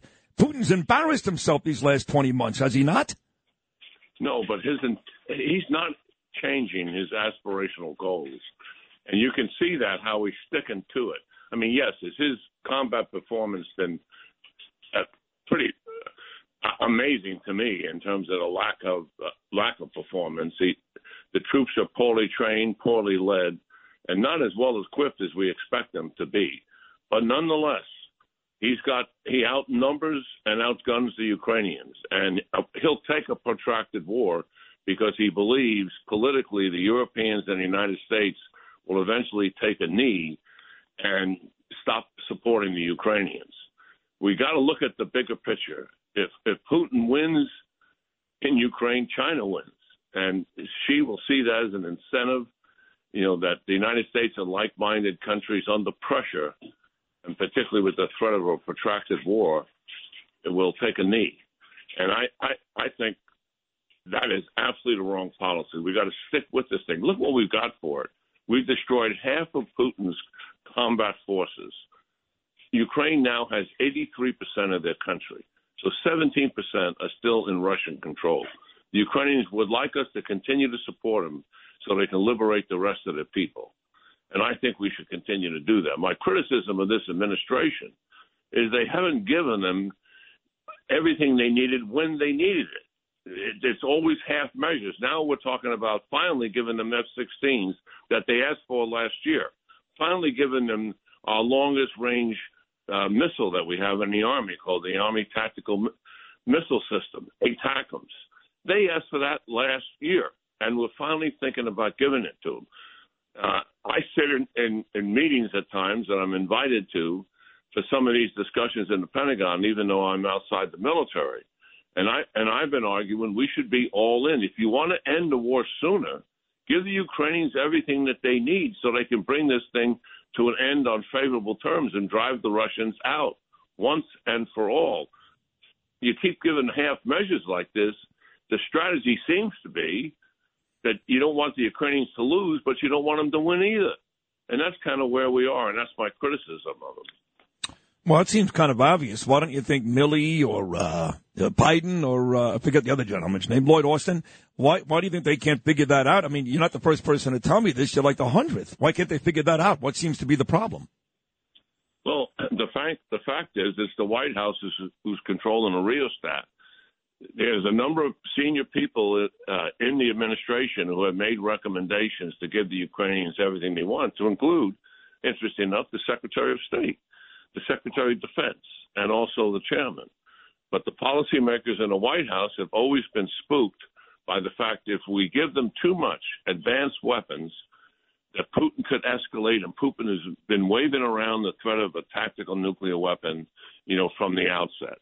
And many in the administration have bought into that. I think unnecessarily. It doesn't make any sense that he would do that because that would bring the United States and NATO into the war. Then he loses everything. So I think that's some of the background as to why this policy is what it is. General Jack Keane, I can't thank you enough. What a fascinating, great conversation. You're brilliant. You're great. I love you on TV. Love you even more here. Thank you for joining me this morning and stay well, buddy. Thank you so much. Yeah, well, it's great talking to your audience as always. Thank Uh, you thank much. you, Jack. Thank you. Thank you. I got to rethink my stance, I think, on this whole Ukraine uh, Russia thing. I don't know. Got Jack Keane, Bill O'Reilly, Gordon Chang, Peter King, all much smarter than me, telling me we're doing the right thing. So I think I may have to change my stance. Well, if you watched 60 Minutes, too, you could I would see. never watch that. All right, well, okay. I'd rather be boiled in urine. Can you boil, is- can you boil urine? Does that work? Well, I don't know, but No. uh, no, but you know, I'm sure they, they they say the same thing, right? Well, they they're, they're not they're not making up the images of how. No, no, of course looks. not. Right, I mean, I got to rethink this thing. When is Peter King coming back on? Uh, tomorrow. Well, we'll rethink it Thursday then, because I don't want to give him credit. Talk Radio 77 WABC. This is Sid and Friends in the Morning. Entertaining and informative. you're my best friend. 77 WABC.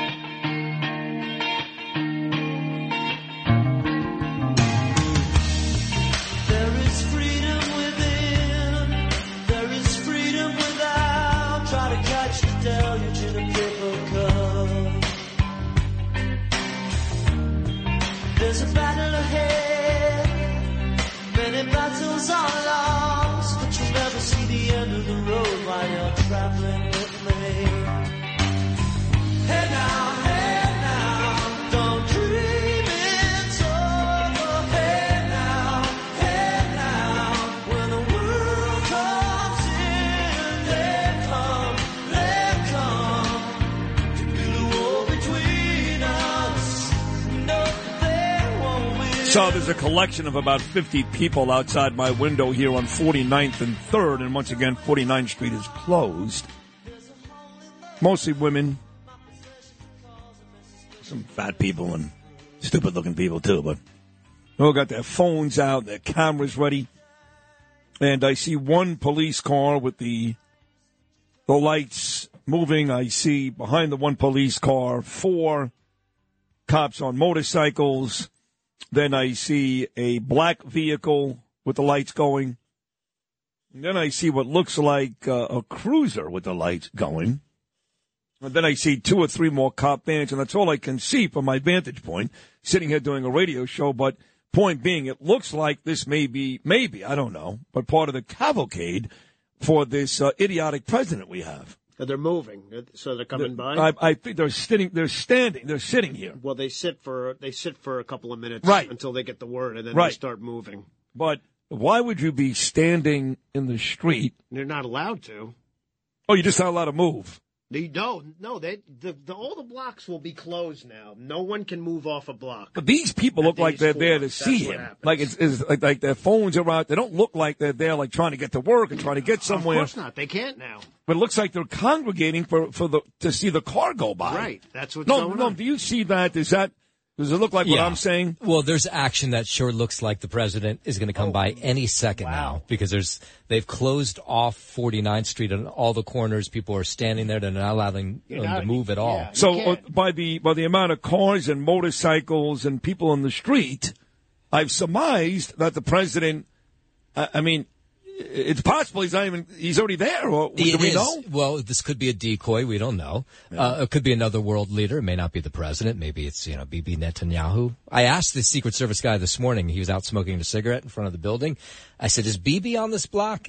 And he, he told me he didn't know. He has but no I'm sure he tell did. you. He probably doesn't know. What's he going to tell you? Well, I don't know. I figured he'd tell me. I look like an Yeah, honest okay, guy. sure. Okay, no, just don't tell anybody Yeah, yeah, else. yeah, Just because my last name is Yeah. Laden. Hey, by the way, I'm a big, big, big, big fan of the Noam with the news hour. Our friend Colleen Smith checks in out there in Nassau County. She says, "Great song as always. You're so good with the music. Have the best day. Great show, Colleen." Oh, she liked that song. All right, so uh, we're Oh, going to he's surmise. coming, by the way. Uh, what's that? He's coming any second. They just is- it is yeah, they just they just brought in a whole new barrage of motorcycles. Who cares? God. Yeah, it does. What do you mean? Who cares? Look at the amount of people standing in the street. Like, Yeah. No, What are they? What are they going to get? Like The tinted windows. He's not going to roll down the window and wave. But didn't he do that last He, year? he d- to Bernard, he did it. yeah, one like two years ago. Bernard. He gave the thumbs up to Bernard. Oh Said- my God! He didn't do it to Bernard, but Bernard saw him. I think he was holding a Bernie and Sid sign. Yeah. No, because Bernie made mention he was shocked the window was was open, and he saw Biden. He made that mention two years ago. God rest his soul. Maybe they're driving by Ground Zero so he could finally see what Right, it actually right. looks like. Right, and he can say I was there on 9-11. Oh, uh, no, back. no, close. I'm back Oh, that's a, again. that's a deep hole. 919. That's a deep hole. Hello, people of Idaho. Oh, we got one more break. Let's do it now. Come back and uh, finish up. We'll give you one last kind of look. If you're not in the city, we're providing the play-by-play of Biden on his way to the UN. As only we can do it. You're looking live at a sold-out 49th Street. fight on the way to the UN. And we'll be back right after this.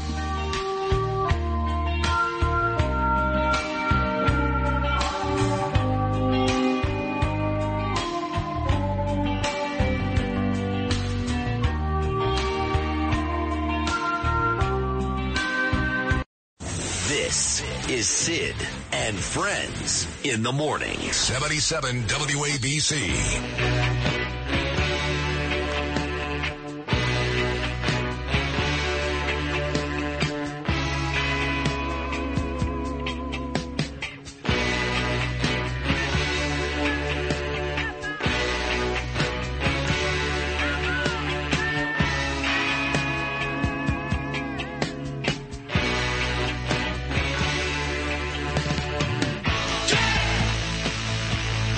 Another great song, Lou Rufino, the man. So, bunch of motorcycles and cars move, but now I see a ton of motorcycles halfway down the block. Nothing towards a light here on 49th and 3rd, but a ton of motorcycles. That's all I've got for you. Biden set to speak in about 30 minutes. He may be in this long line of cars. He may not. But he'll be at the UN coming up in about 30 minutes, and I'm sure all day long, all the shows, will update you on exactly what the president said. We will all be back again tomorrow with another great edition of Sid and Friends in the Morning. Great job by my cast today. Lou Rufino, Justin Ellick, Noam Laden. Spectacular job, Noam. And of course, Gene, my guy Gene, for dropping off my cell phone in the 7 a.m. hour. Thank you, Gene. Thank God. And as Gene would say, God willing, we'll all be back again at 6 a.m. tomorrow.